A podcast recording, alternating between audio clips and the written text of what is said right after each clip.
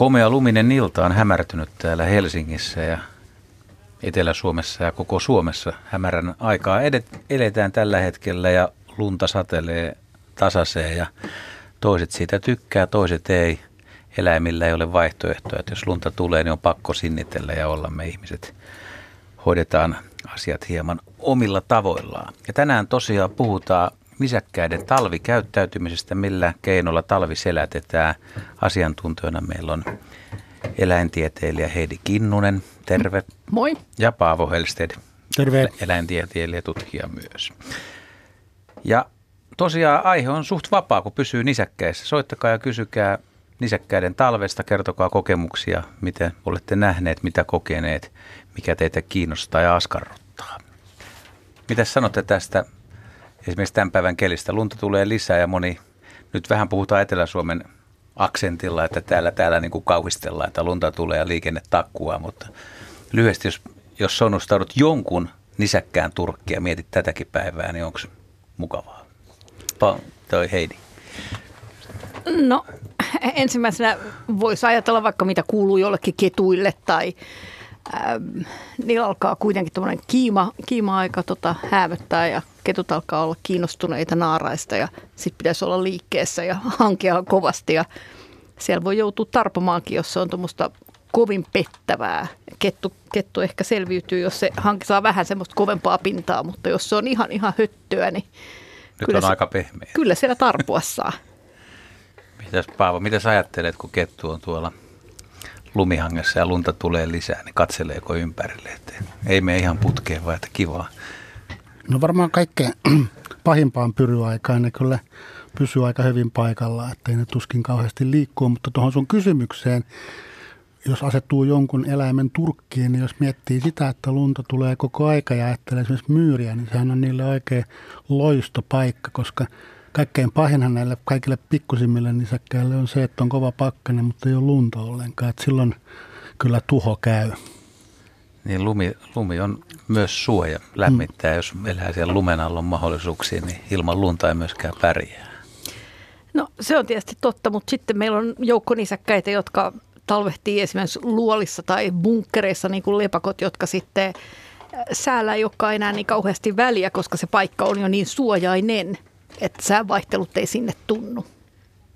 Voitaisiin ehkä tähän alkuun ottaa pieni tietoisku Suomen nisäkkäistä. Siis kun ajatellaan nyt niin kuin tämmöistä tammikuun lopun, lopun päivä, päivää ja, ja lunta on paljon, täällä on iso porukka lajeja ja on erilaisia taktiikoita siis selvitä talvesta. Yksi on uni, yksi on horros, yksi on tämä, mistä puhuttiin, että ollaan ulkosalla. Voidaan olla lumen päällä tai lumen alla, jopa maan rajassa. Sitten osa nisäkkäistä on vedessä ja vielä viimeinen taktiikka on myös muuttaa Suomesta pois. Niin, tai sitten voi olla niin kuorava rakentaa pesä ja mennä sinne sisään. Mutta se tavallaan on lumenpäällistä elämää. No joo, ehkä. mä ajattelin, että se on sellaista puun, sisä, puun, puun latvuksissa olevaa elämää myös. Jaetaanko vähän näitä? Haluatko toinen esitellä horroslajit ja toinen unila, unilajit, vaan saadaan vähän, ihmiset saa kiinni taktiikoilla, jos Paavo haluaa aloittaa. Joo, vaikka esimerkiksi nämä, mitkä Suomessa ei kovin moni laji nukuttaa talviunta, mutta niitä on karhuja, mäyräjä, supikoira, tuontilaji. Ja näissä on jännä juttu se, että siis siinä talviunessa se ruumiin lämpö laskee ihan pikkasen, mutta ei juurikaan. Ne pystyy heräilemään kesken talven. Ja, ja tota, kun mennään sitten taas tuonne eteläisimpiin maihin, niin samat lajit ei välttämättä nuku talvella lainkaan. Ja kyllä esimerkiksi supikoira, mä olin itse supikoiratutkimuksessa mukana aikoinaan, niin ne saattaa hyvinkin paljon loppujen lopuksi liikkua, liikkua talven aikana sen pesän ulkopuolella. Mutta karhu on näistä kaikkein erikoisin siinä mielessä, että, että se jopa synnyttää sinne naaraskarhu sinne talvipesään nuk- nukkuessaan, eikä syö sen aikana mitään. Että se on kyllä aika, aika ihmeellinen juttu. Siis mäyrä, supikoira ja karhu menee unille ja ketkä menee horrokseen tai vaipuu? No lepakot ylipäätään ollaan ryhmänä. että meillä on 13 lajia, josta osa kyllä ilmeisesti muuttaa ja osasta olla, jostain ollaan varmoja, jostain ei. Ja tota, sitten siili horrostaa, äm, tammihiiri horrostaa. Ja koivuhiiri. Ja koivuhiiri, joo. No tammihiirtäkään ei oikein nähty, mutta tai hävinnyt jo ilmeisesti, mutta, mutta aika erikoinen tapa sekin niin kuin välttyä siltä, että joutuisi sään tai, tota, ää, tai uvella tapa sanotaan säästää energiaa. Lepakot on sen verran monta lajia, että se tavallaan prosentti Suomessa olevista nisäkkäistä on sitä aika suuri loppujen lopuksi, joka menee horroksi. Jos kaikki lepakot laskee, mutta unille meneviä ei tosiaan ole montaa. Joo, juuri näin. Juuri näin, että niitä lepakkolajeja on paljon ja niin kuin Heidi sanoi, niin kaikista ihan tarkalleen ottaen tiedetä, että mitä ne tekee. Niitä on yllättävän vähän löytynyt niitä paikkoja, missä niitä talvehtii sitten.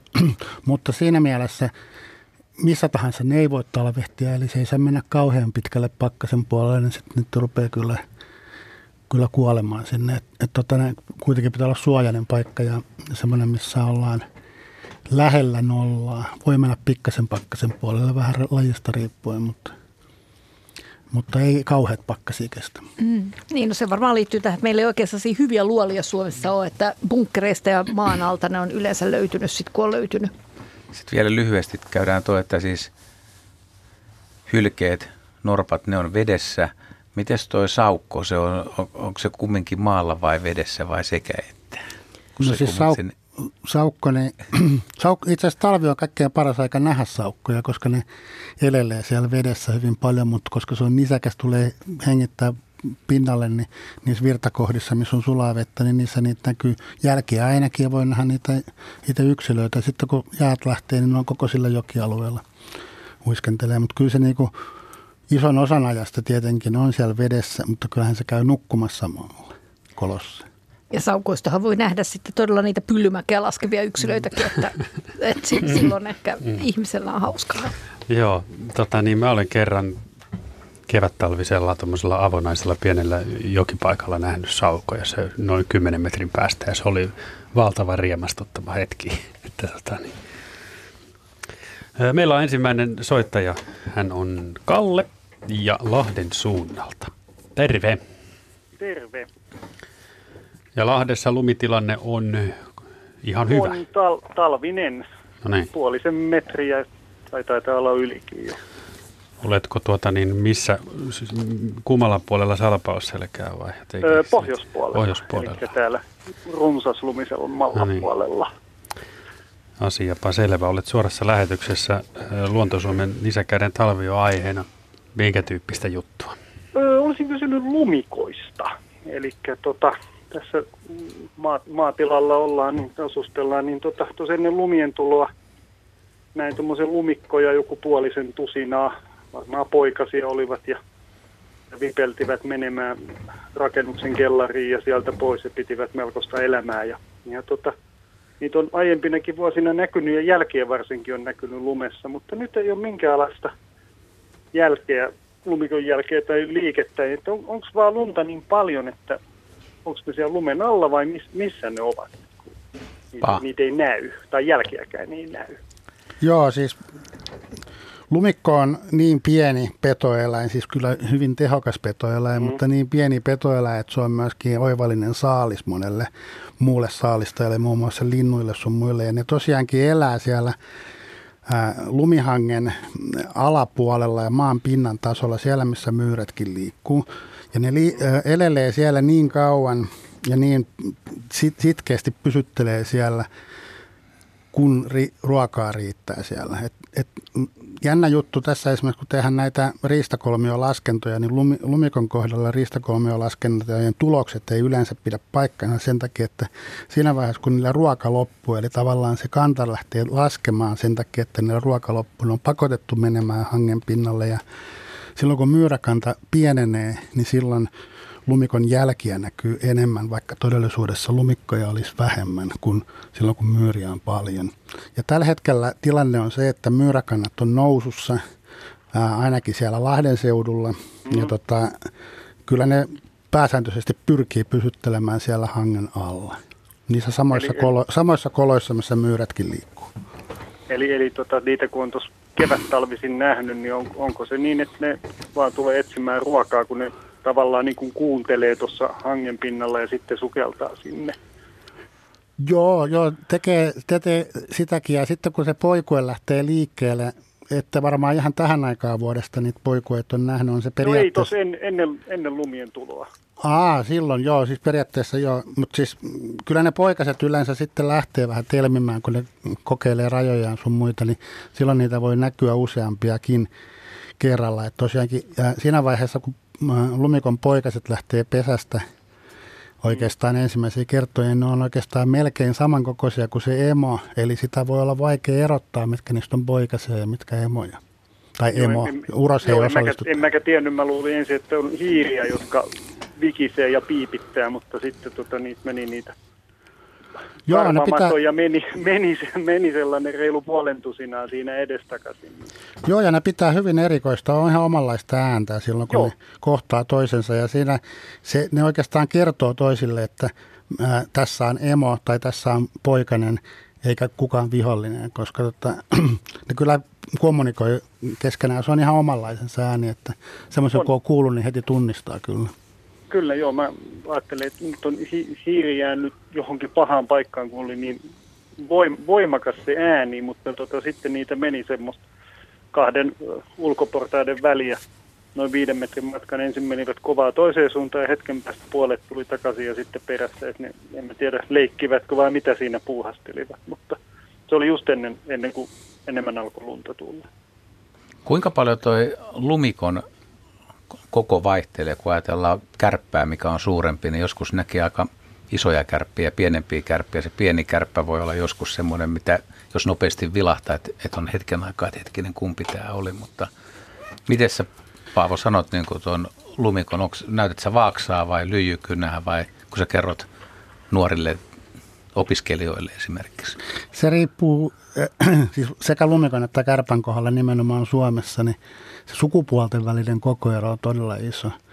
Eli se lumikko naaras voi olla pienimmillään jotain 35 grammaa, joka rupeaa olemaan melkein sitä isojen myyrien luokkaa, mitä ne itse saalistaa. Ja, ja tota, uros voi olla kaksi kertaa se paino, lähemmäs 100 grammaakin voi olla isoimmat urokset. Ja samoin kärpällä on kanssa se sukupuolten välinen kokoero tosi iso.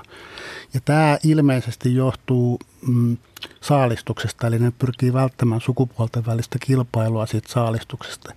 Ja miksi mä tiedän tämän, koska mä olin tekemässä Grönlannissa grönlantilaisten kärppien kanssa juttua tai tutkimusta, ja siellä on vain yksi saaliselän kaulussopuli. Ja ne kärpät siellä on samankokoisia, urokset ja naaraat. Mutta siis kuinka pitkä on iso lumikko? Se on se Isolumikko on, isolumikko on varmaan puolitoista kertaa kynä, mutta naaraslumikko on sellainen lyijykynän mittainen, että, ja sellainen nakkimakkaran paksunen suurin piirtein. Joo. Se lumikkohan on ka- hauska ilmestys sekin. Joo, kyllä. Jes, no niin, ei muuta kuin sinne Lahteen tota, ne Joo, hyvät kiitoksia. talven jatkot. Ja, ja Kiitoksia. Lumikoja odotellaan kevään. No niin, sitäpä sitä. Hyvä, kiitoksia. Hyvä, hei hei. kiitos. Kalle oli soittanut öö, tänne Luontosuomen nisäkäiden talviiltaan numeroon 0203 17600.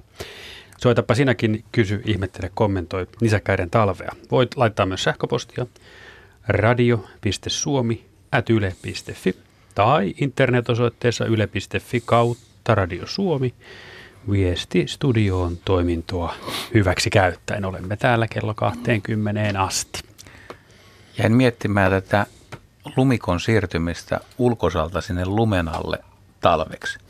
Ja jos se viettää siellä pitkän ajan, niin onko sitä tutkittu tai onko jollain niin hyvä mielikuvitus, että pystyy kertoa, että kun eläin vaihtaa, on, vaihtaa tavallaan valosasta hämärää vaikka useammaksi kuukaudeksi, minkälaista se elämä, miten se kokee sen, että nyt, nyt alkaakin tämmöinen pieni, pidempi hämärän, hämärän aika, koska kyllä se lumen on paljon hämärämpää kuin ulkosalla.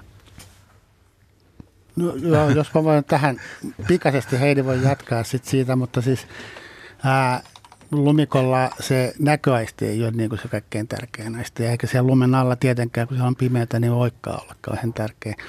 Mutta tota, eli käyttää muita aisteja niin kuin monet muutkin eläimet. Mutta hyvänä esimerkkinä tuosta, että miten, miten muuttuu tämä näkeminen pimeässä tai valosessa, niin on porot esimerkiksi, jotka, joiden silmän rakenne itse asiassa jopa muuttuu siinä kesän ja talven, tai kaamoksen ja yöttömän yön aikaan. Eli, eli ne, ne näkee jopa tuhansia kertoja paremmin talvella kuin kesällä valoa, poroa. Eli kyllä siinä on niin kuin sopeutumia näissä jutuissa. Mitäs Heidi? Niin, mä tiedän, mä mietin, että ylipäänsä niin aika harvan nisäkkään niin kuin värinäkö on loppuun asti viritetty, että aika monet nisäkkäät on jo ylipäänsä sopeutunut siihen yö- ja pimeän näkemiseen paremmin. Et sikäli se ei ehkä ole mikään ongelma. Tuskin ne mitään kaamosmasennusta siellä saa ennen kuin käy niin, että, että ruoka loppuu. Niin ehkä mä ajattelin vähän li, liian enemmän. humanistisesti, just nimenomaan, että et, et, et, et sä, sä niin kuin muutat sitä, kun on, on ulko, ulkona eläjä ja ulkosella eläjä, niin sitten ollaankin pidemmän aikaa lumen alla. Että, tota. Niin, tai jos ajattelee vaikka jotain kaneja tai jotain, jotka viettää käytännössä koko talven niin kuin maan alla ja tulee sieltä vain pakon edessä ulos syömään ja niin vähäksi aikaa kuin mahdollista, koska niitä petoja pitää välttää, niin kyllä, kyllä se lähes koko talvi menee siellä maan alla lukunottamatta niitä nopeita ruokintahetkiä. Niin joo, siis Juhankin pitäisi muistaa, että on kädellinen, että kädelliset näkee eri lailla asiat. Hyvä, ettei tule kaamosmasennusta. Saatiin tämä ikäkriisi. Kyllä, kyllä, mä, kyllä mä, jos mä joutuisin lumiluolassa talvehtimaan, niin kyllä mä kävisin joka päivä kumminkin pinnalla vähän kattelemasta, miltä näyttää. Et, mutta tuommoinen lumikko, joka saalistelee siellä, että jos että ei tarvitse käydä ollenkaan pinnalla. Et, tuskin se niin tietää ihan tarkkaan, että kanahaukka väijyy koko ajan. Mutta se, että, että sä oikeasti muutat sen elämän rytmin niin kuin sinne, sinne lumen sisään tai maan pintaan, kun kesällä kuitenkin aika paljon porhalletaan, vaikka silloinkin ne on koloissa, mutta porhaltaa ulkona, niin on se kuitenkin mm. muutos siihen elämän rytmiin. On, on, mutta siis nimenomaan lumikon ruumiin muotokin jo kieli sitä, että mihin se on sopeutunut. Eli se on sopeutunut elää niissä myyrien koloissa tai niissä maanalas, kesäaikaankin maanalaisissa paikoissa. Että niin kuin silloin kuitenkin on ihan selkeästi isot silmät, että se kyllä näkee varmasti päivävalossa jotain vertaa esimerkiksi johonkin maamyyräkontiaiseen, mikä elää koko elämänsä siellä maan alla, niin sillähän ei näkökyky on erittäin heikko. Kyllähän sekin käy välillä pinnalla. Enemmän olisin huolissani siitä, että, että ku, kuinka niin kuin hiilidioksidipitoisuudet ja muut muuttuu siellä, että, että epäilemättä siihenkin on sopeumaa sitten. Joo, siis on. on tota, no maamyyrän kohdalla esimerkiksi sehän pystyy huomattavasti tehokkaammin matalassa hapen osapaineessa sitomaan happea vereen. Ja samoin se verimäärä on suurempi kuin samankokoisella eläimellä, mikä elää maan pinnalla. Ja sitten samoin myöskin esimerkiksi lihaksiin varastoitunut tämmöiset molekyylit, mitkä sitoo happea, myoglobiinit, niitä on paljon enemmän. Niin, että myyrältä toi tunnetaan ihan vakavissaan, mm. mutta voisi kuvitella, että tätä tapahtuisi myös näille, jotka talvella joutuu tota, vakava, Va- vakavasti maan alle. Kyllä, kyllä. Jos niinku miettii itse, itse se te- tekehän ne niitä hengitysreikiä, mutta se on aika pieni, että jos itse pitäisi elää siellä lumen ja maan välissä ja tehdä pieni hengitysreikä, niin kyllä siinä rupeaa pikkasen hiljaa tulla sellainen olo, että tukehtuu sinne. Näin on. Jos siellä ei tule kaamosmasennus, niin ehkä se on pieni klaustrofobia. niin, sit, no se on ehkä, niin kuin, että mas- masennus ei pelota, mutta toi hapenotto voi olla. Että. Hausjärven suuntaan Luonto-Suomen nisäkkäiden talviillassa seuraavaksi. Siellä on Janne puhelimessa. Morjes. No niin, hyvää iltaa. Hyvää iltaa. Ole hyvä. Mulla olisi ollut tota jouluinen tarina saukosta ja sitten siihen liittyvä kysymys. Anna tulla. Joo, eli nyt tässä menneenä jouluaattona kävi sellainen tilanne, että, että lähet, oltiin kesä, kesäpaikassa tuolla Tammelassa ja, ja sitten tota, käytiin siinä joulukirkossa ja hautausmaalla ja tultiin sitten vähän ennen, ennen pimeätä takaisin mökille ja siinä on jokipaikka, meillä on pato siinä ja vanha mylly. Ja, ja tota, tullaan siihen, siihen myllyn pihalle, niin kuuluu semmoinen kimeä huuto. Oikein semmoinen niin kuin hätääntynyt huuto. Erikoinen ääni, niin kuin joku iso lintu huutaisi. Sitten me nähdään, että siinä my- myllyn päädyssä on saukko, joka huutaa sillä semmoisella pelokkaalla äänellä. Saukko näkee meidät, menee jokeen, ui pienen matkan siinä, siinä sulassa ja, ja jatkaa huutamista, kipeä siihen padolle, juoksee yläsuvannon puolelle ja huutaa kimeästi ja menee karkuun. Sitten, tota, sitten menee puolisen tuntia, kun ollaan ulkotulia sytyttämässä, niin se kimeä huuto kuuluu uudestaan. Ja, ja se, siinä kohtaa mä lähden kameran ja lähden kuvaamaan sitä. Sitten yhtä äkkiä se huuto muuttuu eri sävyiseksi, se muuttuu niin kuin lempeämmäksi. Siinä tulee selkeä muutos siinä äänessä. Mä rupean kuvaamaan sitten sinne, sinne sulapaikkaan. On sen verran hämärää jo, että mä en näe enää mitä siellä vedenrajassa tapahtuu, mutta sitten kameran ruudusta mä näen, että siellä onkin nyt pariskunta siellä avannossa ja ne on ihan vieri vierekkäin, melkein niin kuin halaa toisiaan ja puhutaan sillä lempeästi. Ja tästä tuli sellainen semmoinen mieleyhtymä, että tämä Saukko hätääntyneesti huusi ja etsi puolisoaan. Ja sitten kun löysi, niin tämä äänensävy muuttui. Ja tämä oli hauska, kun tämä oli niin kuin jouluaattona. Jouluaattona, niin tämä kysymys on, että onko se niin kuin tavallista, että Saukko huutaa tällä tavalla. Me ollaan nämä saukot vuosien varrella nähty siinä monta kertaa, mutta koskaan ei ole tästä huutoa ollut. Haluatko Heidi ottaa? Mä annan paalle. No siis, mulla tulee ensimmäisenä mieleen tässä, että ei ollut välttämättä pariskunnasta kysymys, vaan ennemminkin tämmöisestä reviritaistelusta. Että tota, vuoden aika ei ole kauhean otollinen tähän tämmöiseen pariutumiseen. Ja sitten toinen juttu siinä on se, että Saukko ei ole kauhean pariuskollinen otus. Että, et tota, mä kyllä näkisin tämän ennemminkin niin kuin se, että tämmöinen vanha suomalainen, suomalainen, kun tulee näitä näitä jokea pitkin tämmöisiä hakkuutähteitä, niin lähdetään ylävirralle kirveen kanssa vähän mätkimään sitten naapurin isäntää. Että siinä olisi pientä kilpailua. Mä, mä ainakin tulkitsisin tämän näin. Voisiko siinä kuitenkin jo, mit, mit, mitäs jos olisi jotain edellisvuoden poikanne ja ukko e, koiras tai naaras? Ei. Et, Ei, en, en, en, siis kyllä ne lähtee, ne nätäläinten poikaset kun ne lähtee, niin en kyllä sitten enää siihen jää notkumaan emon lähelle. Että. Joo, joo. Sitä tuli ehkä tämä tää, tota, jouluaatto ja se teema niin kuin toi siihen sellaisen oma, itselle semmoisen mielikuvan tästä. Joo, hieno tarina oli kyllä ja, ja kyllä sitä ihminen herkästi ajattelee niin kuin tavallaan omin silmin asioita ja, ja voihan sitä ajatella noin, eihän se kielletty ole. Niin. Joo, ja se tosiaan se saukko niin kuin nousi kivellekin kahdelle niin kuin takatassulle seisomaan ja katsoo suoraan meitä kohti ja huutaa. Ja se oli hyvin semmoinen kimeä se ääni, hyvin erikoinen. Joo, siis minäkään en ole kyllä Saukon ääntä kuullut, ainakaan ton tyyppistä ääntä en ole kuullut, että, mutta kyllä se mun mielestä kuitenkin niin kuin, siinä vähän niin kuin kerrotaan naapurille, että ei tarvitse tänne päin tulla. Niin just, joo.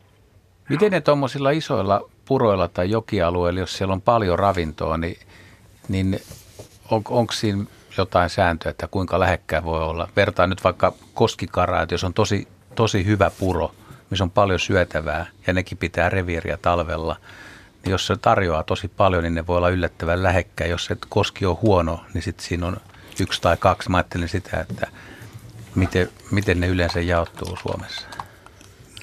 No siis mä ainakin näkisin, pariutumisajan ulkopuolella ne varmaan on jonkun verran päällekkäin, mutta silti siinä voi olla tällaista niin kuin jonkinasteista kilpailua. Mutta kyllähän ne niin kuin samoilla vesialueilla on, mutta kyllä niillä on kuitenkin jonkin tyyppiset rajat siellä olemassa. Ja se riippuu myöskin vähän siitä, että mitä sukupuolta siinä on. Eli niin kuin, Saukon kohdalla Heidi saattaa tietää tarkemmin tästä asiasta, mutta, mutta mun käsityksen mukaan niin, niin ää, se sukupuolten välinen, välistä kilpailua ei paljon siinä kuitenkaan ole. Ei varmaan, ei.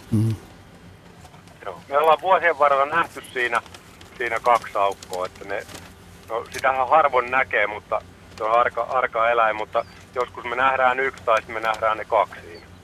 Mm. Tietysti ne liikkuu niin paljon, että ei tiedä näkeekö samoja yksilöitä, mutta nehän on pitkäikäisiä, että Joo, mutta kun näkee yhtä aikaa niin kuin kaksi. niin, sepä Että me siinä. on nähty useamman kerran niin kuin kaksi tässä vuosien varrella. Okei, kiitos Janne ja talven jatkoa Hausjärvellä. No niin, hyvä. Hyvä, Kiitos loistavaa, hyvä. Yes, no niin, moikka. Ö, Otetaan Markku Turusta lähetykseen heti Janne jälkeen. Terve Markku. Terve, terve. Minkälaista asiaa? No mulla olisi kanssa saukkoasia. Mä olin tässä, mulla on ollut mökki Kustavissa merenrannalla 35 vuotta ja, ja koskaan en ole nähnyt saukkoa siellä. Nyt mulla on jään alla verkot ja olin noin viikko sitten verkoilla ja, ja siinä sieltä lähisaaresta lähti tulemaan joku eläin, tuli niin kuin mua kohti tavallaan ja sitten oikas siihen läheiseen niemeen ja mä näin sen noin 50 metrin päästä semmoisen ainakin viisi minuuttia. Se meni sen niemen poikki niin kuin sitä rantaa pitkin siinä ja olen, olen täysin varma, että se oli saukko. Mutta siinä ei ole vapaata vettä ainakaan kilometrin säteellä. Yksi semmoinen pieni oja, tosi pieni oja, joka pysyy ehkä auki näilläkin pakkasilla, on noin kilometrin päässä, mutta muuta vapaata vettä mä en tiedä muuta kuin sitten avomeri siellä, siellä ulompana. Niin miten, miten Saukko selviytyy tämmöisessä ympäristössä? No, haluatko Heidi vastata? No, se selviytyy. Joo, selviytyy. Siis mä oon itse nähnyt Liikkuu Norjan. Andeneesissa. Lähdettiin jo valassafarille, oltiin ajettu 10 minuuttia, niin saukko oli siinä meressä. Että kyllä se meressä pärjää ihan hyvin. hyvin Mutta että, avovesi saattaa olla aika kaukana nyt tällä hetkellä jo. En, en tiedä kuinka kaukana se on, mutta Mutta se voi olla myös matkalla jonnekin toiseen veteen. Joo, siis kyllähän ne voi olla kilometrien päässä vesi, vesistä, jos ne vaihtaa niin kuin tavallaan paikkaa. Ja jos, sillä jo- voi jos, olla visio siitä, että kun on pitkäikäisiä, niin ikään kuin tuntee sen ympäristönsä, että sillä voi olla visio siitä, minne se on matkalla jonnekin, missä sen mielestä on avovettä. Että ikään kuin se tuntee sen alueen. Toivottavasti siellä oli, eikä se ole jotenkin yksilö, joka tietää asiat tai vain luulee Aika tietävänsä. Aika pitkä matka sillä oli sitten kyllä. Joo, ja, mutta siis kyllä saukko myöskin pystyy hyvin elelemään ja siirtymään myöskin ihan pienissä ojissa. Eli olen itsekin havainnut ihan, ihan minikokoisissa ojissa niitä. Ja tosiaankin niin kuin Heidi sanoi tuossa, niin ne si- saattaa siirtyä kyllä kymmeniäkin kilometrejä. Ja onhan Juhakin nähnyt majavaa keskellä ei mitään, keskellä mettää. Kyllä. Mutta meidän miettii tota, että jos saukko si- siirtyy ja ei, ei löydä, löydä tämmöistä ojaa, niin miten, miten se saalistaa kuivalta maalta? Että pystyykö se ottaa mitään sieltä? Tai Niin. Siis huono, Tätä huono. mietin, että Huonosti. onko saukon ravintoa jotain semmoista, mitä se voi, voi pyydystää niin kuin metsästä tai jostain. Vaikea uskoa, että ainakaan kovin luontaisesti joku satunnainen sammakko tai jotain, mutta kyllä sen toisi aika silleen tuuripeliä. Joo, ei, ei siis minkki on eri asia. Minkki pärjää ihan loistavasti maalla. Se suurin osa sen kesäisestä saaliistakin on ää, pikkujyrsijöitä. Mutta saukon kohdalla niin se on kyllä niin erikoistunut vesieläinten syöntiin, siis kaloja, rapuja ja muiden syöntiin, että se satunnaisesti saattaa jo jonkun linnun pesän ehkä tyhjentää, mutta Mutta toisaalta tuskin sitten saukki juuri entäs joku huonokuntoinen myyrä talvella, jos se liikkuu ja mm. tulisi, niin yrittäisikö se saalistaa sitä? Sitä pitäisi testata, viedä huonokuntoisia myyriä saukkojen nenää, että ja katsoa syökö ne. Kyllä, mä luulen, että se liikkuva kohde kiinnostaisi, mutta tota, et eihän se sille luonnollista ole. Mutta toisaalta sitten se on kuitenkin sen verran rasvanen otus, että kyllä se hyvän aikaa matkustaa myös ilman ruokaa. Mm. Että, että se, että jää päiväksi ilman ruokaa ei varmasti ole vielä mikään erityinen koettelemus. Ei, ja Kovasti tosiaankin, se, mm, kovasti se tutki näitä rantapensaita ja, ja, ja joka kohdassa haisteli ja taas loikki eteenpäin ja taas, taas tutki sitä ympäristöä, että en tiedä oliko nälissään. Niin ja ehkä toiveikkaana, että jostain pääsee sukeltamaan sitten ää, jään alle. Aivan. Aivan. Joo, joo. Joo, hyvä. Markku, kiitos soitosta Turkuun illanjatkoja myös. Joo, kiitos. Hyvä. No niin, kiitos moi moi. Kiva. 02 03 17600 puhelinnumero tänne studioon. Luonto Suomen teema-illassa Nisäkäiden talvi pohditaan tänään eläinten talveen viettoon liittyviä keinoja ja muita kysymyksiä ja asioita.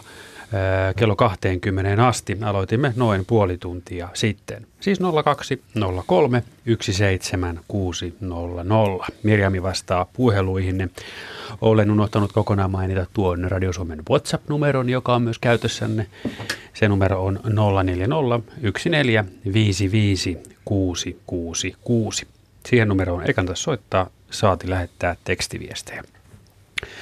Sähköpostiosoitteemme on radio.suomi.yle.fi ja osoitteessa yle.fi kautta Radio Suomi voit laittaa viestin studioon. Sekin tulee tänne meille oikeaan paikkaan perille. Minä kysyn Heidiltä ennen kuin tästä muita, muilla aiheita jat, jatketaan, että kun äsken sanoit, että Saukko on pitkäikäinen, niin kuinka pitkäikäinen se on? No sanotaan, että 18 vuotta on Saukolle hyvä ikä, Joo. semmoinen maksimi. Et en, enpä usko, että paljon sitä vanhempia tiedetään. Joo. Milloin se on täysikäinen? Koska 18 on maksimi, niin onko, onko, no, Saukko, onko kolmonen jo täysikäinen? Öö, itse asiassa ei. Ne on parivuotiaita ennen kuin ne rupeaa lisääntymään. Eli kakkonen on täysikäinen? Kaksi, kolme. No, aika lähellä. Mm. Täällä on muuten Tanja lähestynyt meitä. Alussa puhuttiin horroksesta ja hän, hän jäi miettimään siilin horrosta ja on lukenut, että siilit horrostaessa käpertyy niin kuin samalla lailla kuin kesällä palloksi. Pitääkö se paikkansa? Eli onko horroksessa pallona vai millä lailla? Kyllä horroksessa kannattaa olla pallona, että horroksessakaan ei ole tarkoitus, että sen eläimen lämpötila menee pakkaselle – ja sit, sitä suojataan sillä pallolla, että se siili on semmoisen kolmen neljä asteen lämpötilassa horroksessa ja se riittää. Sitä, sitä enemmän ei pitäisi enää ottaa kylmää. Jos valitsee syystä tai toisesta paikan väärin, niin voiko sitä paikkaa jossain vaiheessa vaihtaa vai jos tulee liian kylmä, niin onko se siilin turma? No oikeastaan se pa- pa- kylmä, kylmä ei ole kiinni niinkään siitä paikasta, vaan siitä, että paljonko se polttaa rasvaa. Että se eläin kykenee kyllä sitä kylmää säätelemään sillä tavalla, että se polttaa sitä ruskeata rasvaa, jota sillä erityisesti tänne niskan tienolle on syksyn mittaan kehittynyt paljonkin. Niin sillä se voi säädellä sitä ruumiin lämpöä järkevällä tavalla ja pitää sen sellaisessa lukemassa, että se eläin ei, kudokset ei lähde vahingoittumaan. Mutta toki huono paikka on huono paikka. Niin. Joo, siis vielä tuohon jatkoa kysymykseesi, että tota, se, että se niin kuin horroksesta lämmittää itsensä siihen kuntoon, että se lähtee liikkeelle ja vaihtaa paikkaa, niin se vie energiaa ihan hirveästi, että kyllä se kannattaa enemmän pyrkiä säätelemään sitä. Eli ihan varmasti on sellaisia tapauksia, että on rasvat loppunut ja kuollut sinne. Se on varmaan yksi siilien yleisimmistä mm. kuolinsyistä, että mm juuri talvella, että se rasva loppuu. Ja siilihän täytyy niin kuin normaalinakin talvena, niin aina ajoittain lämmittää itseään niin, että se ikään kuin palaa tajuihinsa, palaa lähelle semmoista, tosi normaali lämpökään ei ole siinä 30 huitteella, että sen ei tarvitse niin kuin yhtä kuumaksi kuin ihminen ikinä lämmittyäkään. Niin, niin. Mutta tota, kyllä, kyllä se muutaman viikon välein palaa siinä määrin tajuihinsa, että se arvioi säätilaa ja elinympäristöään. Meillä on Pasi Keravalta, hän kysyy myös siilistä, joten otetaan Pasi tässä vaiheessa linjalle. Terve. No moi moi. Joo, Lukeeko tuossa siilistä? Lukee, juu, so, kyllä, no niin. niin soitin, soitin just tuossa äskettäin, ja tota, sama alkaa, alettiin kertomaan siilistä tota, juttuja, niin tota, ihan, tota, minkälaisen pesän se siili tekee itselleen, että meillä on joskus ollut jonkun tota, piha tällaisen niin kuin kaapin alla ollut. Sieltä on löytynyt tuollaisia tota, tota, lehtiä ja muuta tällaista, että minkä tyyppinen se pesä on ja, tota, ja miten se ruskearasva ihan oikeasti niin kuin toimii? No, en ole fysiologi, mutta ruskearasva hajoaa vedekseksi vaan. Panyökyttää. ja, ja, ja me kaikki ö, tavalliset ihmiset toivomme, että meille syntyisi ruskeata rasvaa, joka hajoaisi talven mittaan niin, pois. Eikö, eikö se ole nimenomaan sellaista terveellistä rasvaa, että se, sitä saisi ihmisellekin olla? Ja sitä onkin sellaisilla ihmisillä, jotka viettää ihan tolkuttomia aikoja ulkona, mutta siistissä sisätöissä olevilla ihmisillä sitä ei kyllä tiettävästi kehity. Joo. Ähm, mitä tulee siihen Paavo ehkä täydentää tästä ruskeasta rasvasta, jos jotain olennaista puuttuu, mutta mitä tulee siihen pesäasiaan, niin sanoisin, että kaapin alla on hyvä pesä. Kaapin alla on sateelta suojassa, jos Joo. talvella tulee tämmöisiä Etelä-Suomen tyyppisiä talvisateita. Ja toisa, silloin se pesä ikään kuin kastu. Ja sitten se siili tunkee sinne mielellään kaikenlaista lehtiä, risuja, heinää, mitä ja materiaalia se löytää. Ihan kaikkea niin kuin mitä voi vaan olla ajatella, mitä puutarhassa tulee, tällaista kuivaa tavaraa. Niin Juu. Kaikki, mikä irtoo, niin ne voi tumputtaa sinne ö, löyhäksi kerrokseksi, josta, jos tämä hapennotto toimii hyvin. ohjelma alussa me pohdittiinkin sitä, että miltä tuntuu, jos ei saa kunnolla happea. Ja sitten toisaalta, ö, joka muodostaisi sellaisen sopivan suojaavan kerroksen siitä ja pitäisi sen pahimman pakkasen poissa. Tietenkin sille sille saattaisi olla edullista myös, että sinne syntyisi semmoinen suojaava lumikerros, mutta kaapin alle sitä ei ehkä sitten synny. Joo, joo. Ehkä tota, sivuilta kuinka, puiskuttaa. Kuinka, kuinka tota, pieneksi se elintoiminnot menee siellä siinä talvihorroksessa siilillä? Se ei montaa kertaa minuutissa enää hengitä, ehkä kerran kaksi minuutissa. Ja samalla lailla sydämen syke, joka joka voi olla hyvin nopeata. Nyt mä en uskalla kyllä sanoa, kuinka nopeasti siilin sydän lyö. No varmaan kissalla on varmaan joku, kun kissa on suunnilleen samankokoinen eläin, niin luulisin, että se on jossain siellä 200 ylikin sen jotain tällaista, mitä kissan sydäntä kuuntelee, kun se nukkuu vieressä, niin tota, aika monen hurina sieltä niin, kuuluu. No siili, niin, ja siili on harvoin, tai iso naaras voi olla kilonen, että jos niin. kissa on sitten kahdesta kolmeen Kaksi, kiloa, kaksi, kolme kiloa, neljä kiloa, niin tota, joo. Että kyllä si, sillä varmaan niin se vielä lujempaa hakkaa sitten joo. normitilassa, mutta tota, talvella todella kerran kaksi minuutissa riittää. Kaikki elintoiminnot hidastuu se usko, uskomatonta. Se on hämmästyttävää. Se on hämmästyttävää. Voiko sitä, itse pystyisi tekemään samalla? Et ole ainoa, joka tätä on miettinyt. Tätähän on myös astronautit pohtineet, että voisiko avaruusmatkoja tehdä niin, että ihmiset laitettaisikin horrokseen. Okei, kunnolla. Mä tuosta ruskeasta rasvasta vielä muutaman sanan vielä ehkä sanoisin, on just se, että se ruskea rasva, miten se eroaa sitten tästä toisenlaista rasvasta, mikä kertyy sitten taas ihonalaiseen kudokseen, niin se on semmoinen, mikä eläin pystyy ottamaan niin kuin korkeaenergistä rasvaa, mikä se pystyy ottamaan nimenomaan siihen lämmitykseen hyvin tehokkaasti mukaan. Ja tota, Heidi mainitsikin tuossa, että ihmisillä, jotka viettää paljon, paljon tota, arktisissa olosuhteissa, niin kehittyy sitä, mutta kaikille ihmisille kyllä kehittyy sitä, esimerkiksi vastosyntyneillä on sitä. Ja vastosyntyneethän pystyy myöskin ääritilanteessa vaipumaan tietynlaiseen horrokseen myös. Ja sitten myöskin selviytymään siitä hengissä. Voisiko, sitä, voisiko tällaista kutsua tavalla, että, että karha, ihminen karhaistuu, niin silloin sille tulee jollain tavalla tätä ruskeita kasvaa, että se niin kuin auttaa sit myös siinä ääritilanteessa, kun on oikein kunnolla karhaistunut. Joo, varmaankin jotain niin. sen suuntaista. Ja sitten yli, ylipäänsä horrostavistahan pidetään aika semmoisena alkukantaisena piirteenä, että sellaiset eläinlajit, jotka ovat no, aika, miten mä sanoisin, evoluutio, evoluution alussa syntyneitä on usein niitä horrostavia, lähinnä hyönteissyöjät, ja sitten ne on usein pienikokoisia nämä horrostavat lajit, ja usein ajatellaan, että ikään kuin se horroksesta luopuminen onkin niin kuin uudempi piirre nisäkäskunnassa. Joo, ja sitten jos miettii sitä, että minkälaiset eläimet sitten taas nukkuu talviunta, niin ne on kaikki isokokoisia. Eli isokokoiselle eläimelle ei kannata lähteä tämmöiseen horrostamiseen, koska se ruumiin koko on jo niin iso, että se lämmittäminen vaatisi aika hillittömän määrän sitä, sitä tota energiaa sitten. Tota, onko siili suurimpia tota, horrostajia, mitä on nisäkkäissä? Nyt tuli paha kysymys. No mä murmelit, mä luulen, että murmelit myöskin horrostaa ja sitten unikeot. Niin on unikeko, joo. Mutta ne on kyllä pieni. Murmelit on varmaan isompia kuin siilit. No murmelit on varmaan puolitoista, niin. puolitoista kiloa joukossa. Jo. Isompia joukossa varmaan siili on. Joo, joo, joo. Mulla olisi vielä tuosta horrospaikasta, kun puhuttiin, niin olen lukenut muutamankin artikkeli, missä niin kuin kumminkin puhutaan, että se horrospaikka olisi tärkeä, että, että lauha talvi on vaikea, jos sinne sulaa, sulaa vettä tulee ja se saattaisi olla sille kaikkein fataale, että se kostuu talvella.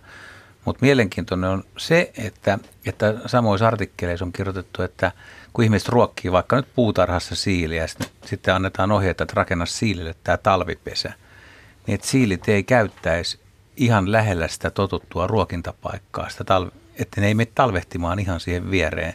Tiedetäänkö tästä enemmän vai onko tämä mututuntumaa, että millä perusteella tai kuinka kauas siili esimerkiksi siltä kesäiseltä olimpiiriltä menee talvehtimaan? No eihän ne siilireviirit niin järkyttävän suuria ole.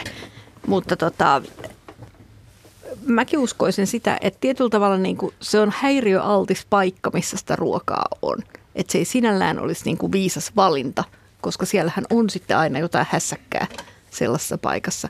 Ja jos se ruokkiminen jatkuu pitkälle syksyyn siinä kohtaa, kun sillä ikään kuin ruskearasvan varannot alkaa olla sen verran suuret, että se siili ää, alkaa olla valmis siihen horrokseen. Niin, ja ruokinta edelleen jatkuu.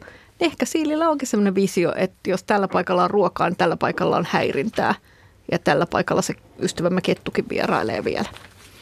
Et, et ei ehkä tunnu mielekkäältä mennä nukkuussa ruokapaikan viereen, vaan mahdollisimman häiriöttömän, huomaamattoman, hajuttoman paikan viereen, jolloin ikään kuin väistäisi petoja. Näin, näin mä sen päättelisin.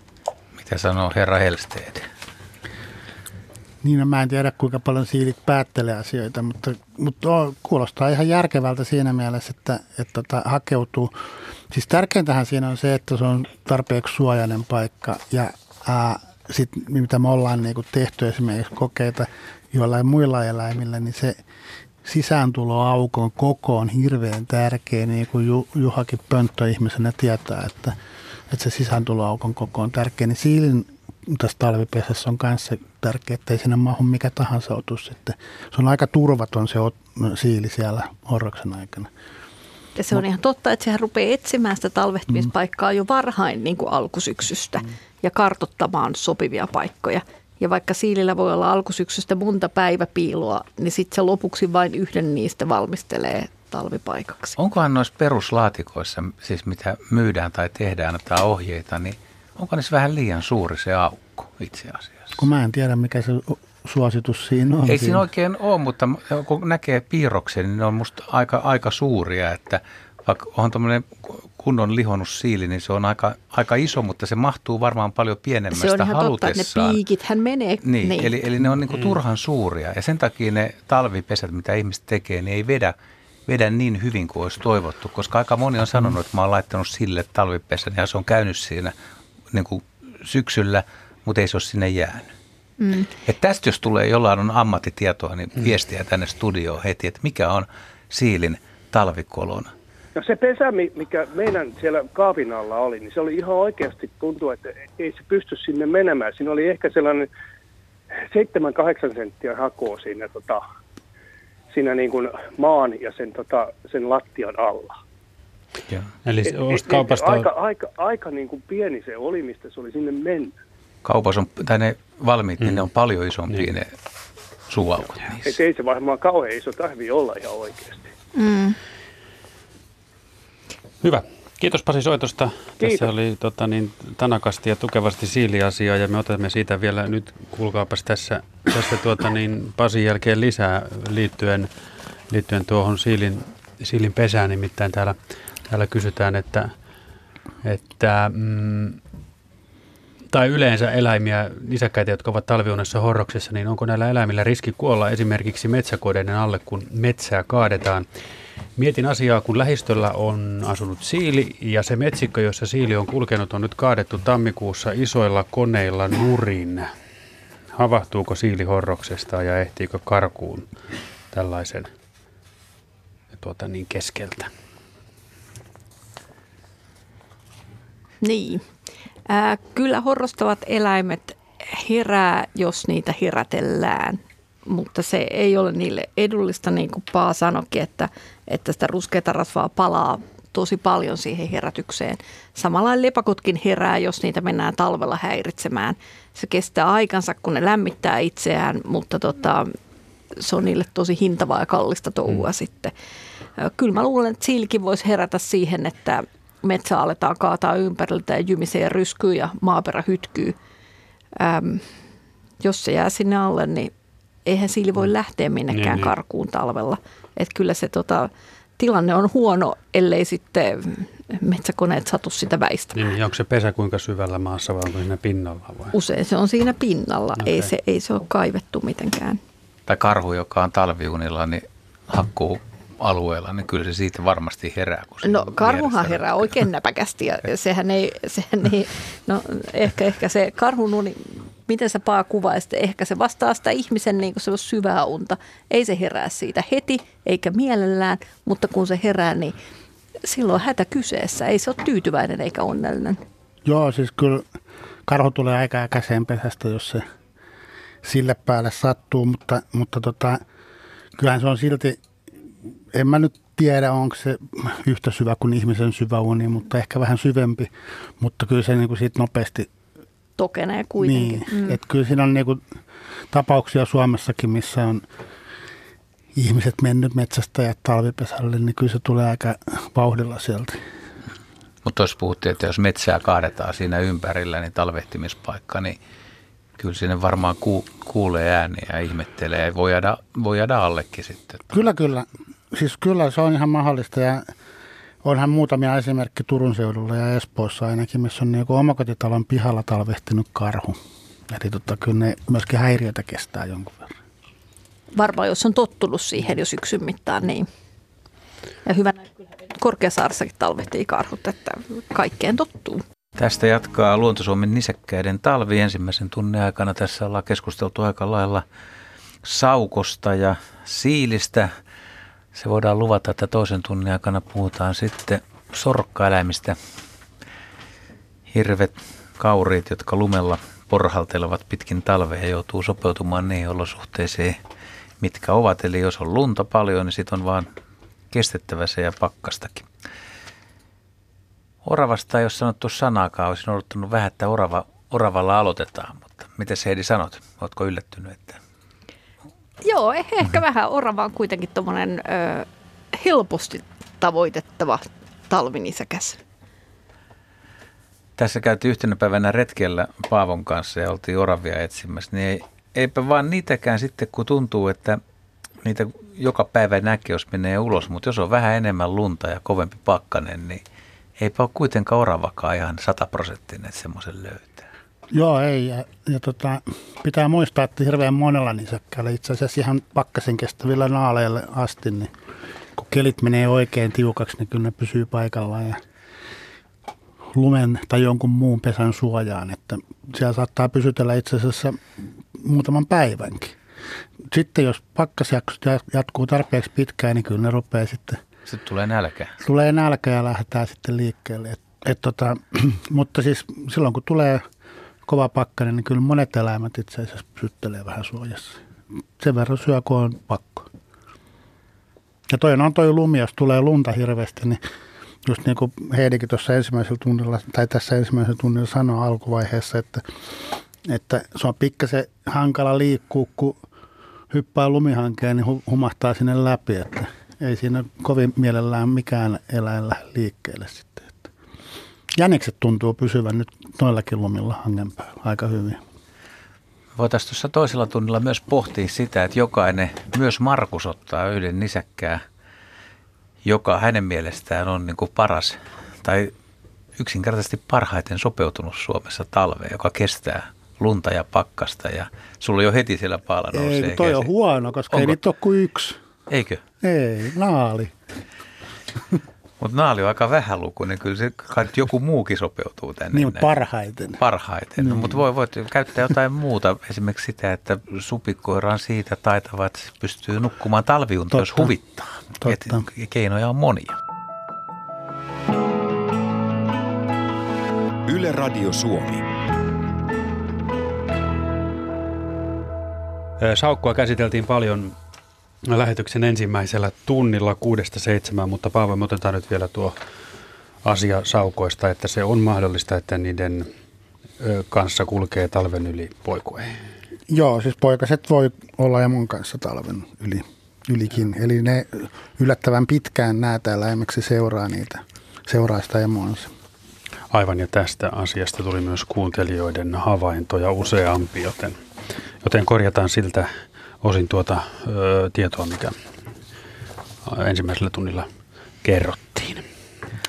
Vai poppo Mitäpä horrokseen? Käydäänkö talviunille vai porhaltaako lumella pinnan päällä alla tai kenties vedessä tai muuttaako? Näitä asioita siis käsitellään. Tähän toisen tunnin alkuun voisi ottaa tämmöisen tuhannen taalan kysymyksen, mitä Sarikin on pohtinut, että eläinten talviturkeista, että tunnetusti, tunnetusti lumikko ja kärppä vaihtaa vaalean talviasun ylleen samoin metsäjänis ja naali, mutta tuleeko muille eläimille todellisuudessa talviturkki? No mä vastaisin tähän, että kyllä kaikki nisäkäslajit oikeastaan, no liki kaikki nisäkäslajit vaihtaa, vaihtaa tota, Suomen oloissa talvikarvan. Ja sitten kesälainen eri, siis kesäkarva sitten erikseen.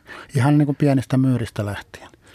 Yhtenä poikkeuksena tässä on esimerkiksi päästäiset, mitkä ei, ei tota oikeastaan samalla lailla vaihda kuin esimerkiksi samankokoiset myyrät.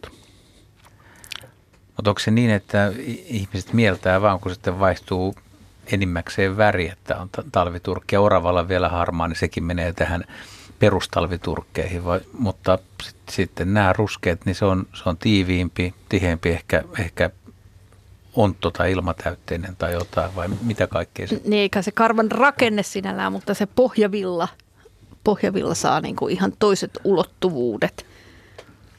Se täytyy olla tiheä, tiheä ja tiivis, jotta se pitää sään, sään loitolla iholta. Joo, ja kaikki, jotka on hirviä metsästänyt, niin tietää, tietää, että esimerkiksi, no ei niitä kesäkuussa metsästetä, mutta silloin usein voi löytyä näitä hirven karvatuppoja, kun se lähtee se talvikarva irti, että kyllä se on selkeästi paksumpaa se karva. Kaikki myös, mitkä hevosia on harrastanut, niin tietää, että hevosilla on Suomen oloissa aika paksu talvikarva. Miten se niin myöhään se hirven talvikarva irtoaa? Se lähtee kevää, keväällä alkaa irtoamaan, mutta se voi usein jatkua sitten sinne kesäkuun okay. puolelle asti. Että. Joo, joo.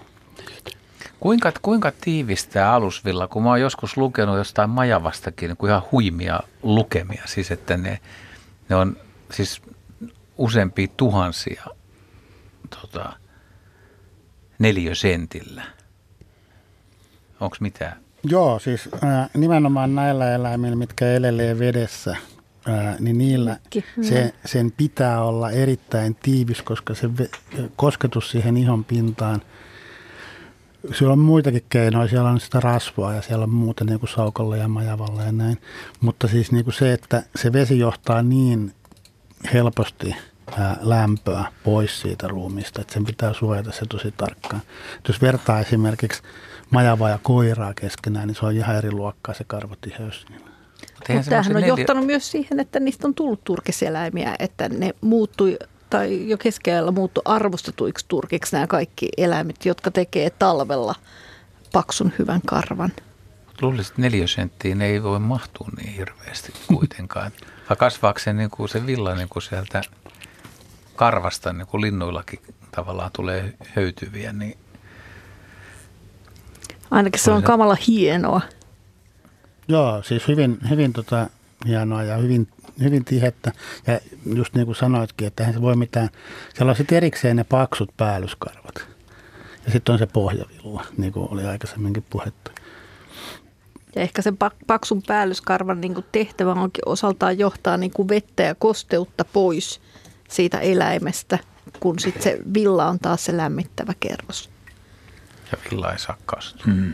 Markus. Näin, näin tämä kuulostaa loogiselta minun, minunkin mieleen. Tuota, Vappu on ollut siellä Sodankylästä jo hetken aikaa linjalla, mutta nyt morjens. No terve. Olet suorassa Joo. lähetyksessä, kerroppas. Joo. Eli jäniksiä, mulla on ne kiinnostunut, että niin tota, niillähän ne villit sinkkuajat silloin keväällä alkaa. Ja niitä näkee aina jatkuvalla ja kesällä toki, kun niillä on ne poikaset sitten jossakin vaiheessa. Ja sitten ennen talaventua niitä näkee, kun ne pomppii. Mutta missä ne on tämän syvän talven täällä siis pohjoisessa? Onko ne joku pesä tai jotakin, missä ne majailee, kun niitä ei sitten näy enää? Missä onko niillä joku yhteinen hengailupaikka? niin, niin, Jänisten talo. Joo, no siinä Sodankylä, mikä se on se tässä kappaleessakin tai baari. Joo.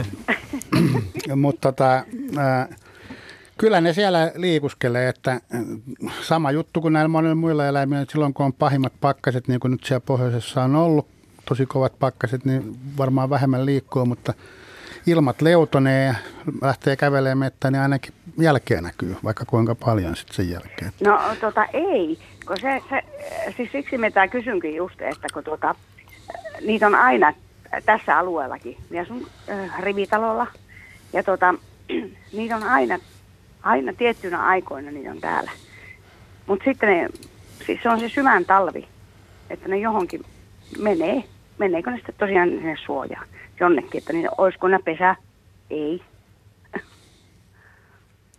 Ei, mutta mut mä väitän, että ne ei voi kadota ja olla syömättä, koska, koska tällaisten kasvissyöjien koko se suolistofauna vaatii sitä, että jatkuvasti syödään. Joo. Ja muutenkin se ravintohan ei ole kauhean niin kuin, ravintorikasta edes, että sitä pitää puputtaa kohtuulliset määrät ihan hengissä pysymiseksi. Ja myös Joo. sen suolistofaunan niin kuin, ruokkiminen, jos se suolistofauna kuolee, niin se eläinkin saattaa kuolla siihen hyvin helposti.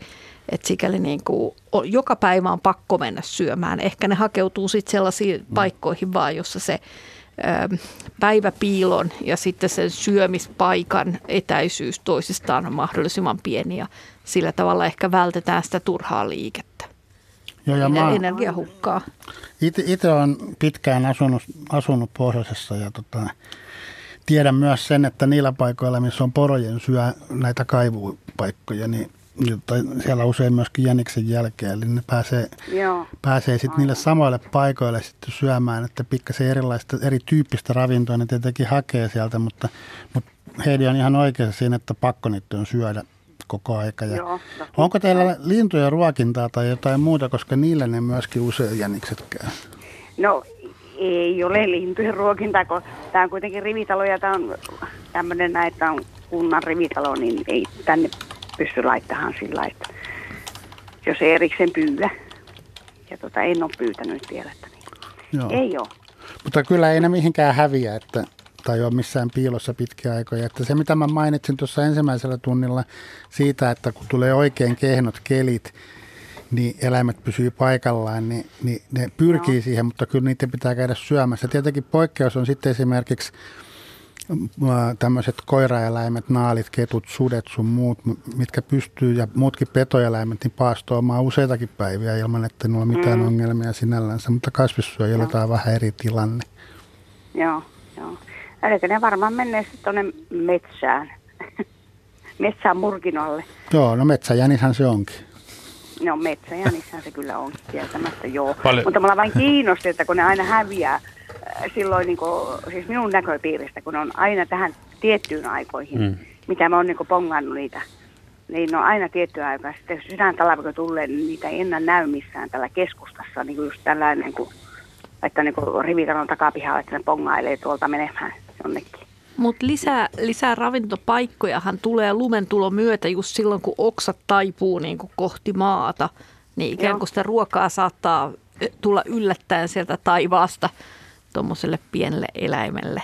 Et sikäli erilaiset tuommoiset, no mitä mä nyt sanoisin, rääseiköt, jossa tota, Niin, niin. Kasvillisuus taipuu sitten. hakkuutaimikot ja tämmöiset. Niin, että ne on Mm, hyviä joo. paikkoja kuitenkin. Joo, se minä nyt vain kiinnosti tosiaan, että niillä ei ole mitään sellaista paikkaa, siis semmoista niin pessää niin oravalla tai jotakin vastaavaa, että niin ne siis kulkevat paikassa toiseen kuitenkin. No ne saattaa siis, usein jänikset on, tot- totta kai niillä on jotain lepopaikkoja, missä ne lepää, mm. mutta ne, ne ei tee varsinaisesti pesää niin kuin kanit tai oravat tai muut, vaan ne menee esimerkiksi johonkin pienen kuusen tyvelle ää, Joo. sinne lumen alle suojaan. Eli tavallaan ne on niin kuin suojassa kyllä. Ja Joo. ne saattaa mennä myöskin mm, niin kuin sitä pakkasta suojaa jonkun verran sinne, mutta, mutta piiloon. Mutta varsinaisesti ne ei rakenna mitään pesää niin kuin monet Tätä- muut joo, eläimet. Että ei, ei kantele mitään Joo. oksia sinne ja tee pehkuja itselleen. Joo, että tätä minä tarkoitin just jo, että ne ei tee sitä pessää, että myös joku paikka, mihin ne mennä, vaan ne vaeltavat tai menevät semmoisen paikkaan, että ovat suojassa sitten kuitenkin. Kyllä, joo. Paljon se on vappu nyt Sodankylässä pakkasta? No ei täällä ole kuin kymmenkunta astetta, ei täällä nyt No niin. No ihan- täällä kol- 38 astetta oli jossain No. vaiheessa. Ja lunta piisaa. No ky- ihan oikeastaan normailla vähempi. Että Niin. on ollut enempikin lunta. Mm. Hyvä. Kiitospa tiedosta ja hyvät illanjatkot Sodankylään. Pysypä kuulolla. Kiitos samoin. No niin, yes, moikka. Joo. oi. Mm, Puhelinnumero tänne päin Luontosuomen lisäkäden talviteema-iltaan on edelleen 020317600. Jäniksen myötä pääsisi tähän talvitassuteemaan myöskin aika hyvin. Siis Jänis vastaa rusakkoon. Niin onko tämä nyt Etelä- ja Keski-Suomessa, jos tämmöistä pehmeitä lunta on kohtalaisen paljon, niin onko nyt se paikka todeta tai todistaa, että, että Jäniksellä on parempi tassu talveen kuin rusakolla? On varmaan se paikka, mutta toisaalta rus- rusakko pitää pintansa sitten taajamissa ihan selvästi, että taajamissa a- musta aika paljon näkee sitä, että rusakot käyttää jo ihmisten niin kuin, tallaamia reittejä omina kulkuväylinään. Jäniksellä ei ehkä niin kuin, ole vastaavasti niin paljon samaa tarvetta. Joo, siis erohan siinä on se, näiden tassuissa on se, että se talvella kasvattaa metsäjänis esimerkiksi tämmöisen lumikenkätyyppisen, missä on niin kuin sekoittunut erityyppisiä karvoja sinne anturoiden ympärille ja väleihin siten, että siellä on semmoisia jäykkiä kar- karvoja ja sitten on sitä hennompaa karvaa, eli se tekee tavallaan semmoisen isomman tassun siitä ja, ja se onkin hämmästyttävää, että se, se tota, jäniksen jälki talvella, niin se on yllättävän iso, että luulisi, että siitä on mennyt isompikin monsteri, vaikka se onkin vain semmoinen pikkuinen jänis, mikä on loppujen lopuksi siitä loikkinut, mutta se jälki on tosi iso. Ja se on, se on etu tietysti Jänikselle ja, ja rusakon tassu niin on, on kapeampi. Onko mahdollista, että jos rusakko menestys 2000 vuotta hyvin, hyvin nyt, niin sille kehittyisi tassu samanlaiseksi? Se riippuu, mihin tämä ilmasto... Ei kannata miettiä Liikahtelu. sitä, jos olisi vain lunta ja paljon, niin vähän samalla lailla kuin tämä rusakon talviturkki. Toista on sitä mieltä, että se on vaalentunut muutamassa kymmenessä vuodessa. Eli jopa väitetään niin kuin joko risteymää vai pikaevoluutiota tai sopeumaa. No siis lähtökohtaisesti ää, eläin sopeutuu siihen, pyrkii sopeutumaan siihen optimaaliseen tilaan, mikä on niin kuin sen alueen, alueen tota, fysikaalisen, fysikaalisten ominaisuuksien ja muiden ominaisuuksien kannalta saaliin ja ää, saalistuksen ja ravintotilanteen sun muun kannalta niin, kuin niin sanottuja adaptiivisia huippuja. Eli ihan varmasti, jos 2000 vuotta olisi samantyyppistä ilmastoa, niin ihan varmasti rusakko muuttuisi. Ihan samalla lailla kuin ihminenkin muuttuu, jos perustetaan jonnekin ää, inuiittipopulaatio johonkin keskelle päivän tasajaa ja odotetaan 2000 sukupolvea, niin kyllä nekin muuttuisi. Selvä. Se Markus, oli aika Markus ei sano mitään. Ei, kun mä luin täällä viestejä. Tota, niin, mm, otetaan, otetaan tuosta noin muutama, nimittäin on, on, on tullut kaikenlaista kysyttävää tänne, tänne päin. Tästä siilinpesästä Juha aikaisemmin puhui, niin mm, Aulikki Kotkan Aittakorvesta kirjoittaa, että heidän siilinpesän aukko on 12 senttiä leveä, 15 senttiä korkea, yläosastaan pyöristetty. Syksyllä syötämme aina pesäaukon ulkopuolelle siiliä. Olemme nähneet sen tulevan pesästä syömään. Meillä on joka vuosi talvehtunut siili ainakin toisessa pesässä. Meillä on kaksi pesää, toinen sireenien alla hiekkakummulla ja toinen tuijan vieressä myös hiekkakummulla, ettei sadevesi pääse kosteuttamaan pesää. Joten onnistumisen kokemus siis siilin pesästä aulikilla. 12 kertaa 15 yläosasta pyöristetty. Joni kirjoittaa karhusta sen verran, että kyllä se lähtee hakkuun tieltä pois ja talvehtii lopputalven niin sanotussa korjuupesässä. Ja täällä oli äh, mielenkiintoinen mm, kysymys myös lumikosta, jota käsiteltiin. Tarua vai totta? Voisiko lumis, lumikko saalistaa jopa niinkin kookkaan aterian kuin metson? Tarrautumalla metson kaulaan, puremalla valtimaalle lentäen metson mukana, kunnes se kuolee. Onko tämä urbaani legenda vai, vai mitä tämä on? Kyllä se taitaa urbaani legenda olla, että tällä siihen tarinoita on paljonkin, mutta Metso kyllä rupeaa olemaan sen verran kookas tapaus, että tuskin lumikon kannattaa missään tapauksessa yrittää. Mutta kyllähän nyt on vanhoja tarinoita siitäkin, että kärppä puree hevosta kaulavaltimoon niin kauan kunnes se tuupertuu, mutta no, ei ne tota, pidä paikkaansa. Ei varmaankaan. Musta tuntuu, että, että kun kär, kärppää on seurattu esimerkiksi sellaisissa paikoissa, missä on kaneja, niin kärppä nappaa sen kanin poikasen helposti, mutta aikuisenkin kanssa sillä alkaa olla vaikeuksia, että ei se niin helppoa ole. 0203 17600 puhelinnumero Lontosuomen teemailtaan käsitellään isäkkäiden talven viettoa. Maria Juupa Joelta, moi. Moi. Suora lähetys ja sinun vuoro kertoa. No niin, mä olin yhtenä talvena Utsjoella Nuorkamin lähellä Pulmakjärvellä. Mm-hmm. Ja sitten napakettu eli naali juoksi järven lahden yli ja katosi sitten sinne mettään ja mä mietin, että syököhän se riekkoja ja kiilunoita ja miten se sitten lepää. Ja lepääkö se päivällä vai yöllä ja se oli ilta, aamu silloin, kun mä näin sen. Joo, siis äh, kyllä saattaa syödäkin riekkoja kiirunoita, mutta se ei ole naalin pääravinto missään tapauksessa. Naali kyllä pääsääntöisesti elelee Suomen oloissa ää, myyrillä ja sitten ää, toinen asia, mikä on erittäin tärkeä naalille ollut, on näiden isompien petojen tappamat ää, saaliit, mitä sitten naali on päässyt syömään. Eli ne on niin kuin ne sen pääravinnot ollut Suomen oloissa.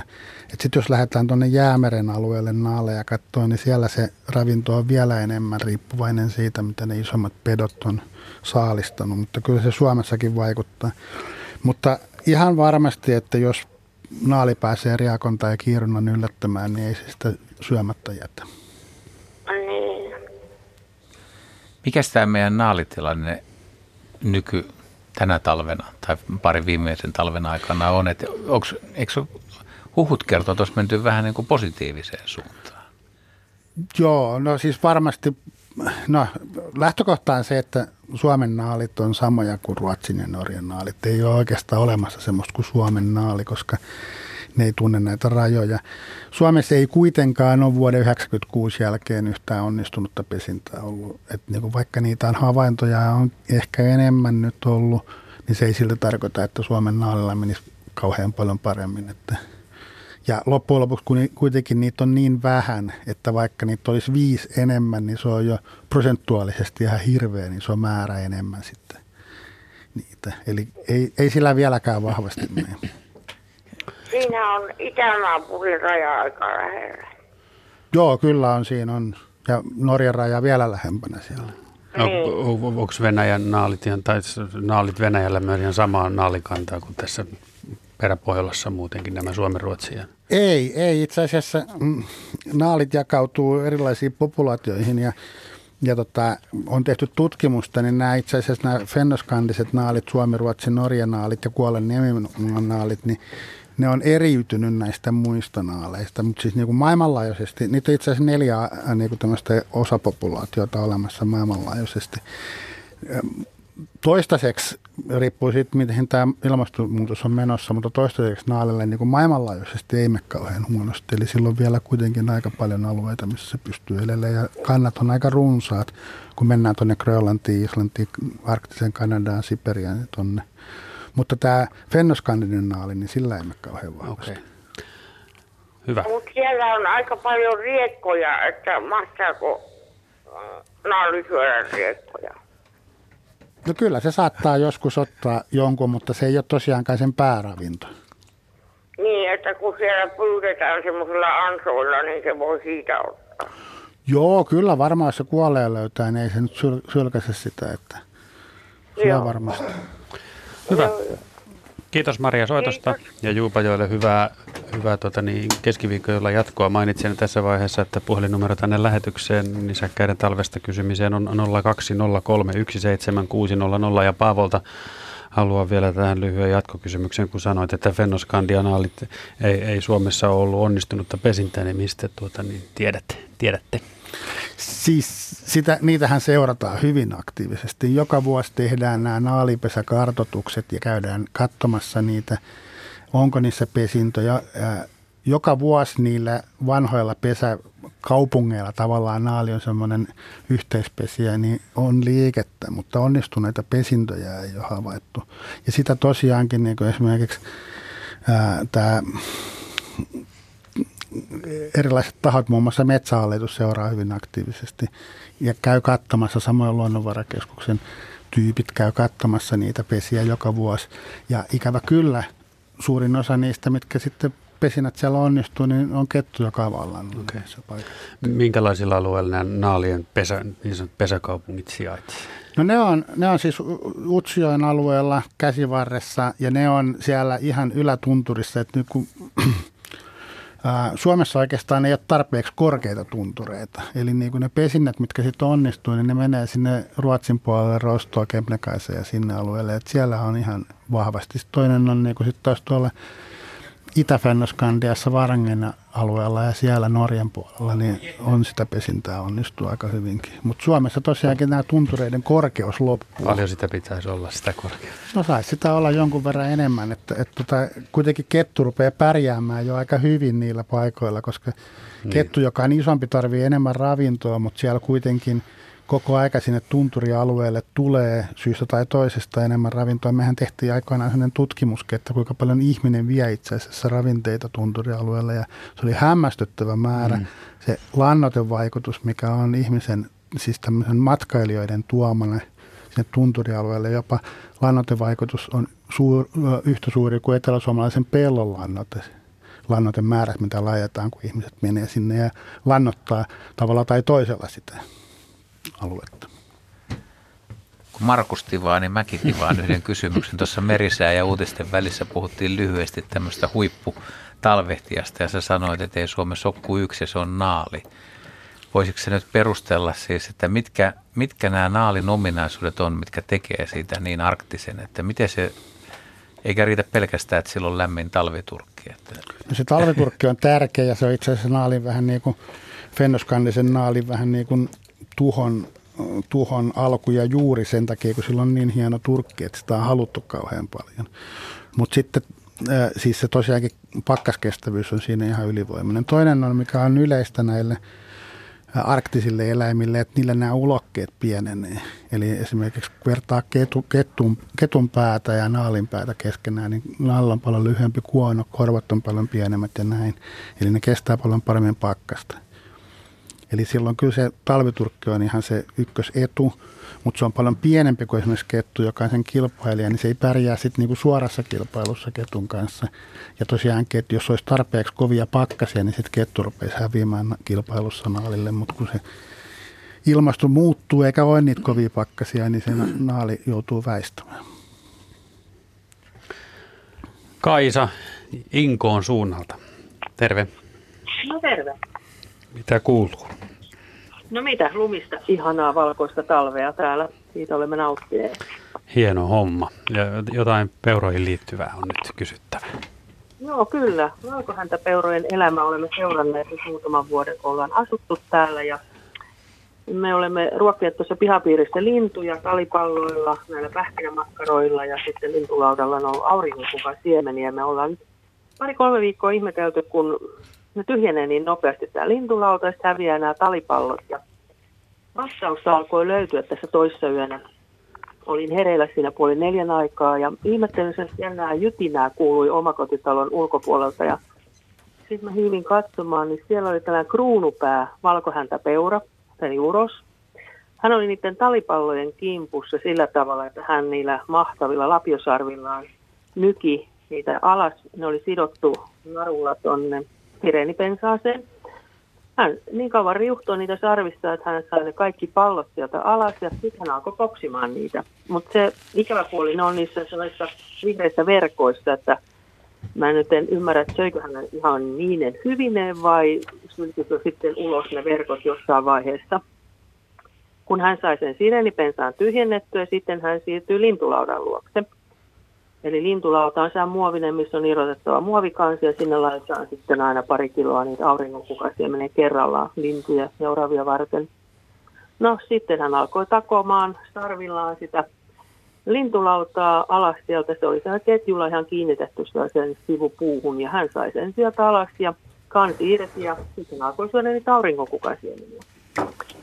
Eli kysymys kuuluu, että onko tämä runsasluminen talvi, mikä saa peurat käyttäytymään näin, että ruokaa ei löydä enää metsästä, vaan tulee sitten hakemaan tästä, mistä helpommalla saadaan. Että onko tämmöistä muut havainneet? En mä kyllä usko, että se on pelkästään tämän talven syy, vaan kyllä se, tai toki, toki niin kuin hangessa tarpuminen on raskasta työtä ja silloin energiaa palaa paljon. Ja nälkä tulee helposti ja jotta itsensä lämpimänä pitää, niin syödä täytyy. Mutta tota, kyllä musta valkohäntäpeurat on muutenkin sellaisia eläimiä, jotka aika helposti etsiytyy lintulaudoille ja tota, no, jossain määrin niin oppivaisia sillä tavalla, että ne ei kauheasti pelkää ihmisiä ja ne todennäköisesti tarkkailee teitä ja tietää, että teillä ei ole tapana liikkua siellä öisin ja se lintulauta on siellä aika tota, vapaasti käytettävissä. Et ei, ei ole kyllä ensimmäinen kerta, kun kuulen, että, että tota, lintulautaa käydään ravistamassa ja tota, hoitamassa siihen kuntoon, että sieltä saataisiin ruokaa. Joo, monena talvena on käynyt niin kuin siinä alapuolella syömässä tietysti, että kun linnut tiputtaa oravat, niin sitten on se on. Tämä oli kyllä ensimmäinen kerran. Tuli sehän tunne, että mehän olemme hänen reviirillä, hän tuli näyttää, kuka se mm. metsän tässä nyt on. Että. Siis Inkossa on nyt ollut mun mielestä tänä vuonna ihan hirveästi valkohäntäpeuroja, että kun mä oon itse myös retkeillyt siellä jonnin verran, niin niitä todella vilahteli tänä syksynä paljon. Joo. Että onhan niin sitä... Niin saaristossa, että niitä on täällä sitten ihan isot laumat ja nyt kun on väylä ajettu tuohon, ne ei pääse niin kuin saareta toiselle, niin ne viihtyy sitten tässä, että nehän vaihtaa muuten niin kuin saarelta toiseen, että käy syömässä niitä eri paikoissa. Nyt ne on niin kuin tavallaan vankina tässä meidän saarella. Aa, no se, se... Mantereen puolelle eikä muualle, niin sekin aiheuttaa varmaan tätä. Että...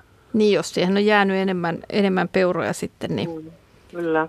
Ja siinä kannattaa muistaa se, että siis tämmöiset aurinkonkukan siemenet ja tali varsinkin, niin hyvin energiapitoista ravintoa, että, että ei tarvitse mm, välttämättä, se on ehkä helpompi saada se ravintomäärä siitä, kun sitten kaivaa lumen alta, että kyllä ne helposti hakeutuu noihin, mutta mä kiinnitin huomiota tuohon noihin niihin verkkoihin, mitä, mm.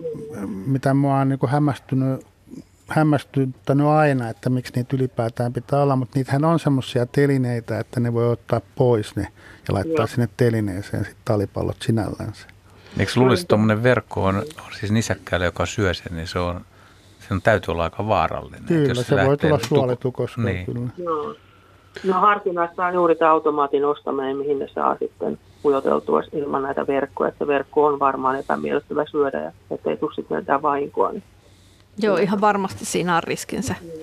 Mutta mies nosti nyt tämän lintulaudan riittävän korkealle. Hänellä on sellainen vipusysteemi siinä, että se on nyt sitten turvassa. Joo, ellei sitten saada niin paljon lunta, että peurat kävelee sen hangen niin. päälle. No meillä on nyt 50 senttiä täällä, että ne alkaa ihan mukavasti olla. Joo. Okei, okay, kiitos Kaisa. Hyvä, Hyvä tiedä, Tinkoiseen. Ja moi Joo, moi. Hei. Ilmoitetaan saman tien. Atte Vehemalta. Morjesatte. No moi.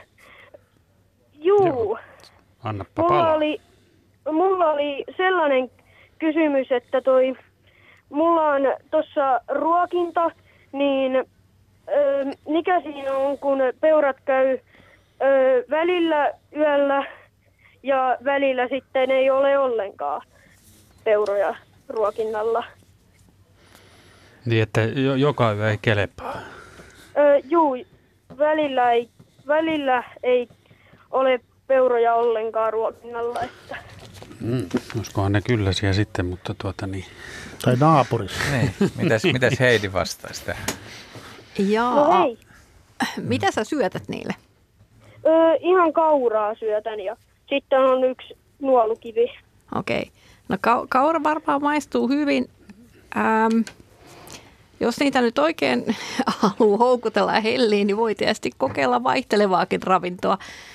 Öm, kyllä ne nälissään ihan varmasti tulee sinne syömään. Voi tietysti olla, että jollain toisellakin on ruokinta jossain lähimaastossa, jossa ne käy.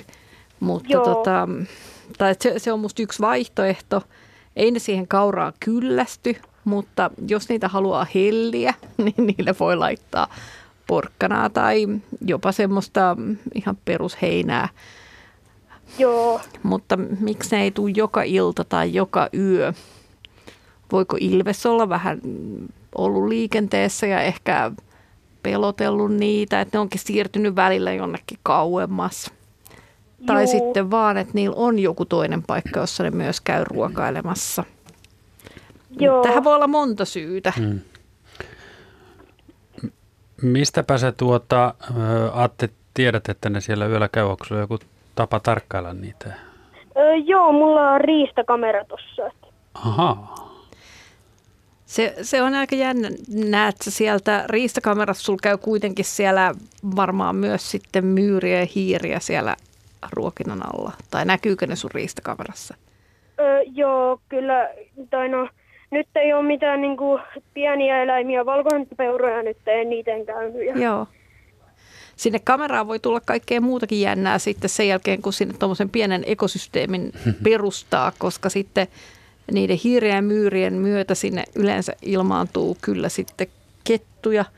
Ja onpa nähnyt sellaisiakin kamerakuvia, että Ilves käy nälissään poimassa niitä hiiriä sieltä ja on, on viettänyt aikaansa niissä tota, telineissä, mitkä on kauroille tarkoitettuja ja siellä odotellut hiiriä. Ja, et kyllä siellä, sinne voi ilmaantua kaikkea muuta elämää silloin, kun niitä peuroja ei näy. Niitä kuvia kannattaa katsoa tarkkaan. Joo, ja sitten Joo. saattaa, jos sitä porkkanaa sun muuta vie, niin saattaa ilmestyä vaikka villisika. joo nyt, ei, nyt ei ole paljon näkynyt kenenkään metsästysseuran, niin toi muiden, muiden kameroissakaan ei ole sanonut, että on ollut villisikoja täällä lähistöllä. Että, Mm. Mikäs siihen voisi olla syy? No varmaan tämä suuri hanki, Mm. joka tekee sian elämän kyllä aika raskaaksi. Ja toki niitähän pyritään nyt poistamaan ihan tosissaan.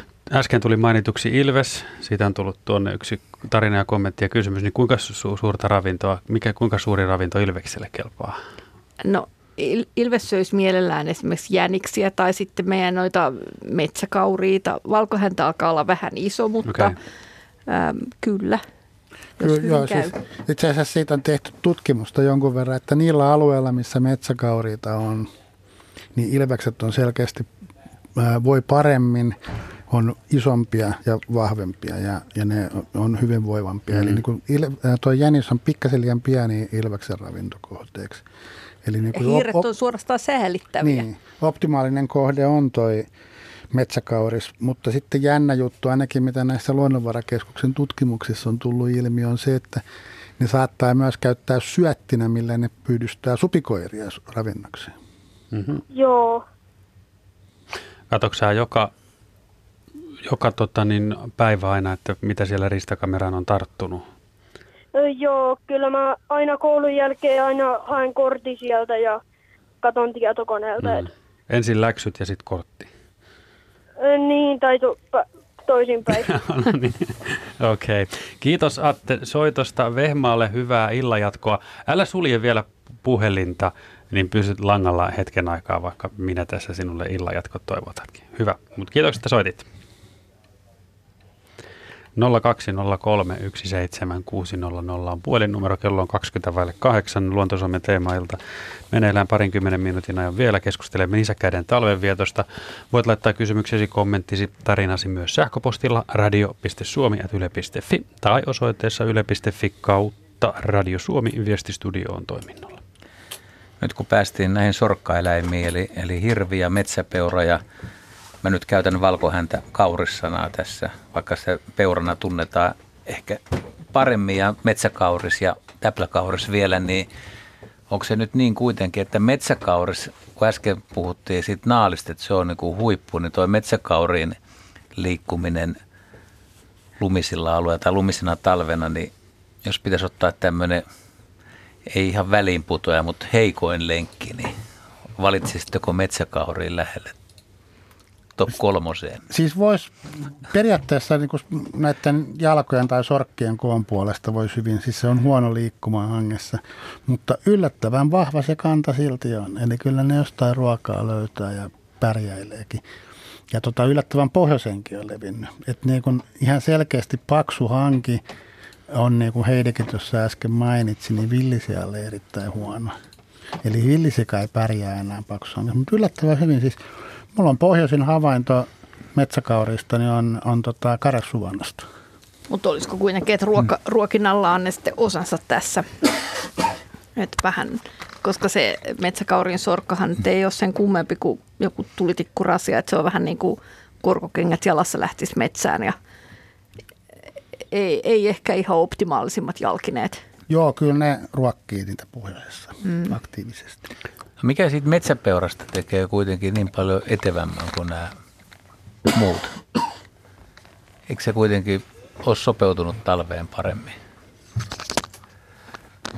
On, me, on metsäpeura sopeutunut ää, si, siinä, kun niinku poro, että se, sehän leviää se koko sorkka, kun sillä astutaan ja, ja sitä kautta saadaan sitä pinta-alaa. Ja tuommoisen sorkan niinku hyvät puolet näkyy itse asiassa kesät, talvet, kun se, kun se leviää. Talvella se toimii sitten suolla yhtä lailla. Että iso ja leveä sorkka, joka näyttää vähän lapiomaiseltakin, niin, niin se on kyllä parahultainen tuommoisessa talvissa maastossa. yksi mökkiläinen saaresta kirjoittaa, että peuroja ei kannattaisi ruokkia. Punkin levittäjiä, viljelystä ja kukkien syöjiä. Onko teille tähän kommentoitavaa? Niin, peurojen ruokkiminen kai, ja ylipäänsä riistan ruokkiminen on äh, niiden, tai riistaa ruokkivat ne ihmiset, jotka sitä riistaa myös sieltä korjaavat. Että harvapa lintulaudan pitäjä ajattelee riistaa ruokkivansa. Et tietyllä tavalla metsästäjän vinkkelistä, niin kyllä ne kannattaa ruokkia, jos haluaa sitä lihaa sieltä saada. Että jommin kummin. Ja totta on, että, että kyllä ne kantavat niitä punkkeakin. Tunnen kyllä Porkkalasta ja Kirkkonumelta aika monta puutarhahoitajaa ja kesämökkiläistä, jotka tota, ei pysty harrastamaan puutarhatoimintaa kauriiden takia ollenkaan. Eli pitäisi aidata, aidata kaikki. Tulee pihoille ja syö kaiken. Joo, tässä, siis, tässä on mielenkiintoinen juttu just tässä. Siis niitähän on todella paljon tällä hetkellä. Ja jännittävä juttu tässä on se, että sitten taas on olemassa petoeläimiä, mitkä pystyisi pitämään sen kannan suhteellisesti kurissa, mutta kun niitä ei ole. Miksi ei ole? No ne ammutaan pois kaikki, tai ainakin häädetään pois. Että, et, et kyllä se on niinku vähän tämmöinen, niinku, mä oon henkilökohtaisesti sitä mieltä, että kyllä luonto hoitaa itsensä, jos se niinku annetaan tehdä se.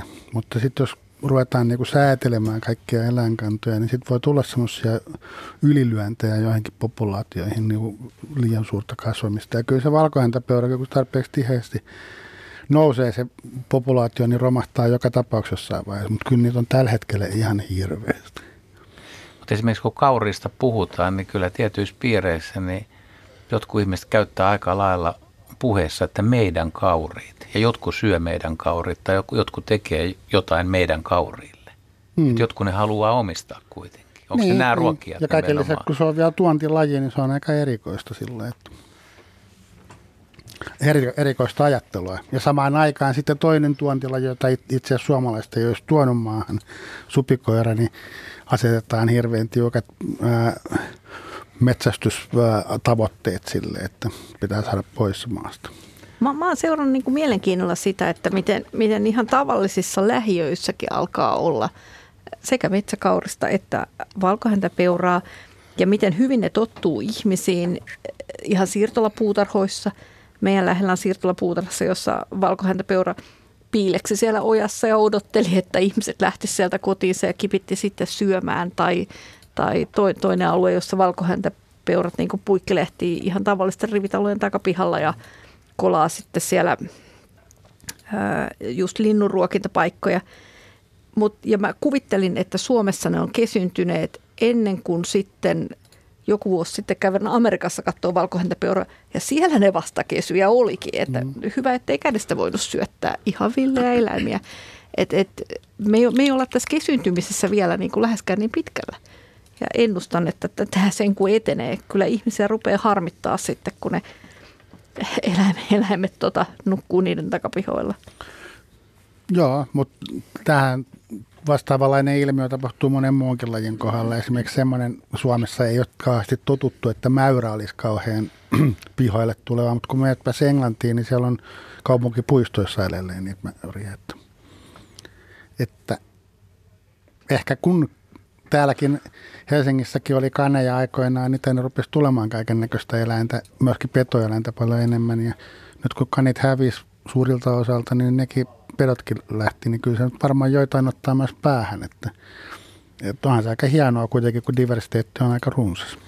Kanit on nyt tulossa takaisin. On. Niin, kane, kane ei ole kauheasti keskustassa, mutta niin kuin sanotaan, että kehä ykkösen toisella niin kuin pohjoispuolella niin no, alkaa näkyä aika hyvin. Tapiolassa on ja Töölönlahdella ainakin on. Ja, mm, ja kyllä niitä on. Mutta Juha sanoi, että Lauttasaaressa ei. Lauttasaaressa ei, en ole nähnyt siis sen jälkeen, kun se tosiaan virus tappui kaikki, niin en ole nähnyt. Että siinä hyvin lähellä Koivusaaressa on nähnyt ja voi olla, että joku muu on nähnyt, mutta tota... Mm, Torpparimäki, Olari, Niittykumpu.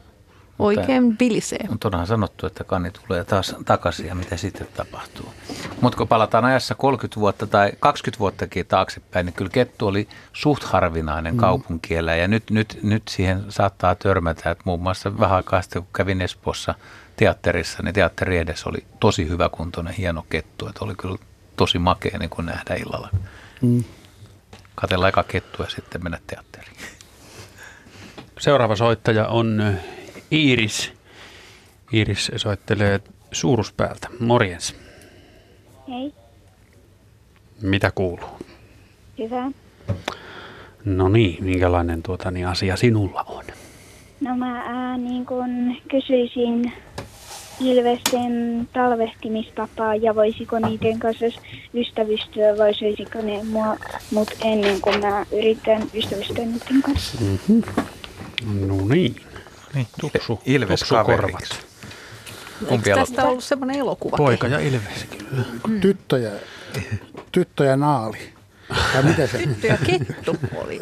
Joku tämmöinen. Mutta joka tapauksessa niin, ää, villieläinten kanssa ei ehkä kannata ystävystyä. Niitä kannattaa katsoa vähän kauempaa ja kunnioittavasti sillä että ne on kuitenkin villieläimiä, että, että tota, vaikka ne olisi kuinka kivan näköisiä, niin sitten jos menee taputtelemaan niitä, niin saattaa tulla kynnestä tai pahimmassa tapauksessa hampaasta, että, että oikeastaan mitään villiä eläintä ei saisi kauheasti häiritä, jos sitä ajattelee ystävystyä, mutta sä voit ystävystyä niin, että sä voit katella niitä, jos jossain niitä näkyy.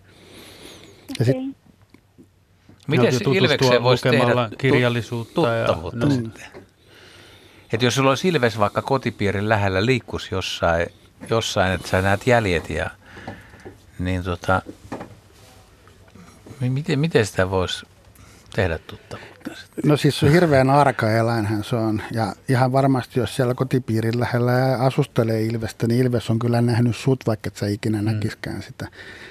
Mutta sitten tämä toinen jut, kohta, mitä kysyit tähän, että, että tuota, söisikö se Ilves sut, niin ää, ei semmoisia tapauksia ole Suomessa ainuttakaan, että olisi syönyt ihmisen Ilves. Että, tai hyökännyt ihmisen kimppuun, että niin, ei niitä niin, kyllä tunneta. Mm. Niin, eli Ilves tota, on se säikkö. Eli ei, ei sitä kannata sillä lailla pelätä, mutta kunnioittaa kannattaa. Tai sitä... Ilves on se viisaampi. Mm. Miten Iiris on siellä teillä päin? Onko siellä Ilveksen jälkiä näin talvisin näkyvissä? Ei, mutta mä oon niin kuin kuullut, että täällä Jyväskylässä on liikkunut Ilves. Aha. Joo, joo. No se saattaa hyvin olla mahdollista. Olisiko kiva nähdä se? Joo. Hmm. Komea kissa.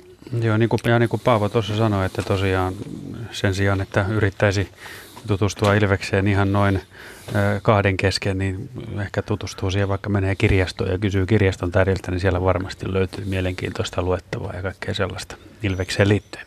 Tässä Joo. Okay. Sitten sit siihen talvehtimiseen, kun oli myöskin kysymys siitä, että miten se talvehtii, niin se kuule saalistaa ja, ja syö ja nukkuu ihan samalla lailla kuin kesälläkin. Että, et tota, kyllä se ei, ei nuku talviunta ja, ja tota, on ihan aktiivinen kyllä ympäri, ympäri talven. All right. Kiitos Iiris soitosta ja hyvät illanjatkot sinulle myös. Kiitos. Hyvä, moikka. Kiitos. Hei hei.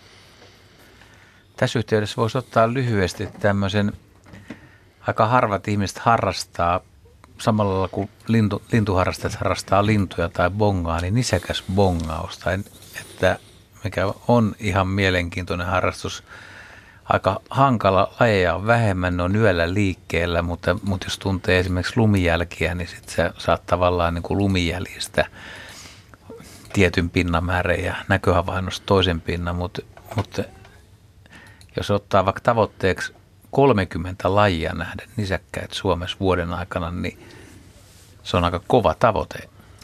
Vaatii jo, että olet todella paljon maastossa ja osa, osaat liikkua niiden eläinten perässä. Ja Ilveshän kuuluu tähän, tässä niin kuin lajeihin, jota ei kerta kaikkiaan, niin kuin mä tiedän, tunnen monta 50 kaveria, jotka ei ole koskaan nähnyt Ilvestä ja on todella niin kuin ollut mm. paljon maastossa ja halunnut nähdä ja sitten joku, jollain on se säkä, että se tulee ja kävelee kotipihan ohi ja saattaa jopa pysähtyä, istuu hetken siinä ja tuijottaa ja jatkaa matkaa. Se on ihan totta, että ilveksen näkeminen on niin kuin hyvästä tuurista kiinni, että vaikka tietäisi, että jollain alueella on ilveksien, ilves tai ilveksiä, niin on kyllä silti vaikea mennä vaan bongaamaan se Näin on, näin on. Kyllä. Jälki, jälki löytyy. Jälki. Ja, mutta siis tuosta, tuosta Juhan nisäkäsbongausutusta, niin siinä on, siis lajeja on kuitenkin ihan mukava määrä, mutta sitten jos niinku miettii esimerkiksi näitä pikkujyrsijöitä, niin niiden jäljistä ei voi oikeastaan sanoa lajiesta yhtään mitään. Eli, eli sitten pitäisi olla kyllä todella hardcore harrastaja, jos niinku menee niinku niityn laitaan odottelemaan, että joku vilahtaa ohi siitä. Niin, mutta kai, kai sellaisiakin kuitenkin on. Ja si, toisaalta, okei, no to, se on vaikea, niin kuin sanoit, mutta lumijälkiharrastushan olisi taas sitten semmoista, että ei pelkästään se laji, että sä näet jonkun lajin tai yrität määrittää se, että lumijälkiä seuraamallahan sä voit yrittää päätellä, mitä se eläin on tehnyt, missä se on yöpynyt, mitä se on syönyt, onko se mennyt oksien ali tai yli ja minkälaista reittiä se käyttää onko sillä tiettyjä säännöllisiä vaikka makuupaikkoja, että loppujen lopuksi on vain mielikuvituksesta kiinni, että jos, jos on oikeasti kiinnostunut ja innostunut, niin mm. lumijäljistä voisi oppia paljon. Lumijälki on sellainen, joo se on ihan totta, että, että jos näkee, löytää paikan, jossa kauris on vaikka viettänyt päivää jossain kuusen alla, niin kyllä sitten se viettää siellä ihan uudestaan varmasti aikaa. Ja silloin, jos sinne oikeaan aikaan vaikka hiihtää, niin voi päästä sen sieltä yllättämään. Mutta se, että onko se reilua ja kivaa, niin en ole ihan varma Niin siitä. häiritä eläintä, se eihän se Mm. häiritä, häiritä pidä, mutta se, että jos haluaa oppia vähän eläinten el- tapoja niin, tai tuommoista elämästä jotain, niin kyllä se on kuitenkin niin mahdollista. Ehdottomasti. Ja nyt talvena suosittelen kaikille umpihanki hiihtoa sen sijaan, että pysyy ladulla, koska näkee paljon paljon enemmän, kun poistuu sieltä. Otetaan täältä yksi tarkennus. Heidi kirjoittaa, että aikaisemmin lähetyksessä kerrottiin, että valkohäntäpeura kaivoi lunta Lapiosarvellaan. Lapiosarvi on Heidin mukana ainoastaan kuusi peuralla. Onko tämä, tämä tota niin, nyt? Ei kai ole Eikä me sarvista puhuttu. Ei, so, Olisiko se soittaja, joku Siinä kun soittaja niitä sanoi- talipalloja tai jotain Lapisar- Joo, se oli Lapiosarvi. se soittaja, joka Joo. Mainitsi tästä asiasta. Ei kai niillä ole lapiosarvea. Ei, Ei. ei. Mutta hirvellä on. Kuusipeuralla on. Eli täpläkaura. Täpläkaurilla. Mm. Tämä nimi, nimihomma on vähän epäselvä. Mä en tiedä, Oh. mihin voi luottaa ja mitä oppii käyttää. Mutta tota, se suuri nimistökomiteahan teki kauheasti ehdotuksia sun muita, mutta mä en tiedä, onko sitä vieläkään virallisesti hyväksytty sitä listaa. Ja kuka sen hyväksyy? Niin. Mutta te käytätte mm. niin kuin valkohäntäpeuraa ihan sujuvasti, kumpikin. No, Me olemme sitä ikäpolvea. Niin, sitä, sitä ikäpolvea ja sitten jos rupeaa katsoa genetiikkaa, niin sehän on itse asiassa läheisempää sukua peuralle kuin kauriille. Kello on viittä vaille kahdeksan. Me otamme Sisko Norivedeltä vielä, tai vielä Sisko Norivedeltä lähetykseen. Tervehdys. Joo, tervehdys. No niin. Joo, tässä on tällainen mielenkiintoinen asia, kun tuossa jouluaikaan haettiin mökille tuolta järvestä vettä, oli avanto ja sieltä sitten tuli äh, siihen avannon reunalle, äh, hyppäsi sitten sellainen äh, kymmensenttinen musta selkä, valkoinen maha, pitkä häntä, pitkä nokka, niin siihen avannon reunalle. Ei pelännyt, ei mitään ja oli siinä sitten vähän aikaa ja hyppäsipä taas sinne avantoon uudelleen. Ja oli siellä semmoinen jonkun ehkä 20 sekuntia. Ja sitten taas tuli avannon reunalle, hyppäsi sieltä vedestä. Et mikähän tämä tällainen oli jo. On. Mä, en itse, mä, en itse, mä en itse sitä itse asiassa nähnyt, mutta ähm, mies ja, ja meidän poikani ihmetteli sitä kyllä, kyllä ihan avulle asti ja, ja minuahan se nyt rupesi niin kiinnostamaan, että ihan pakko kysyä, mitä tulee mieleen. Oikein loistava havainto. Olette havainnut Suomen ainoan myrkillisen lisäkkään eli vesipäästäisen. Aha. Eli tota, musta selkä, vaalea vatsa, itse asiassa monesti ihan valkoinen tai kerman. Ja, ja väritys johtuu siitä, että ää, alapuolelta ää, kalat ää, ei näe kirkasta taivasta vasten vaaleita otusta, mikä voi veden pintakalvolla, eikä saalista niitä hauet sun muut. Ja sitten toisaalta sitten taas yläpuolen väritys johtuu siitä, että tummaa vettä vasten petolinnut ilmasta ei havaitse sitä. Ja hieno havainto.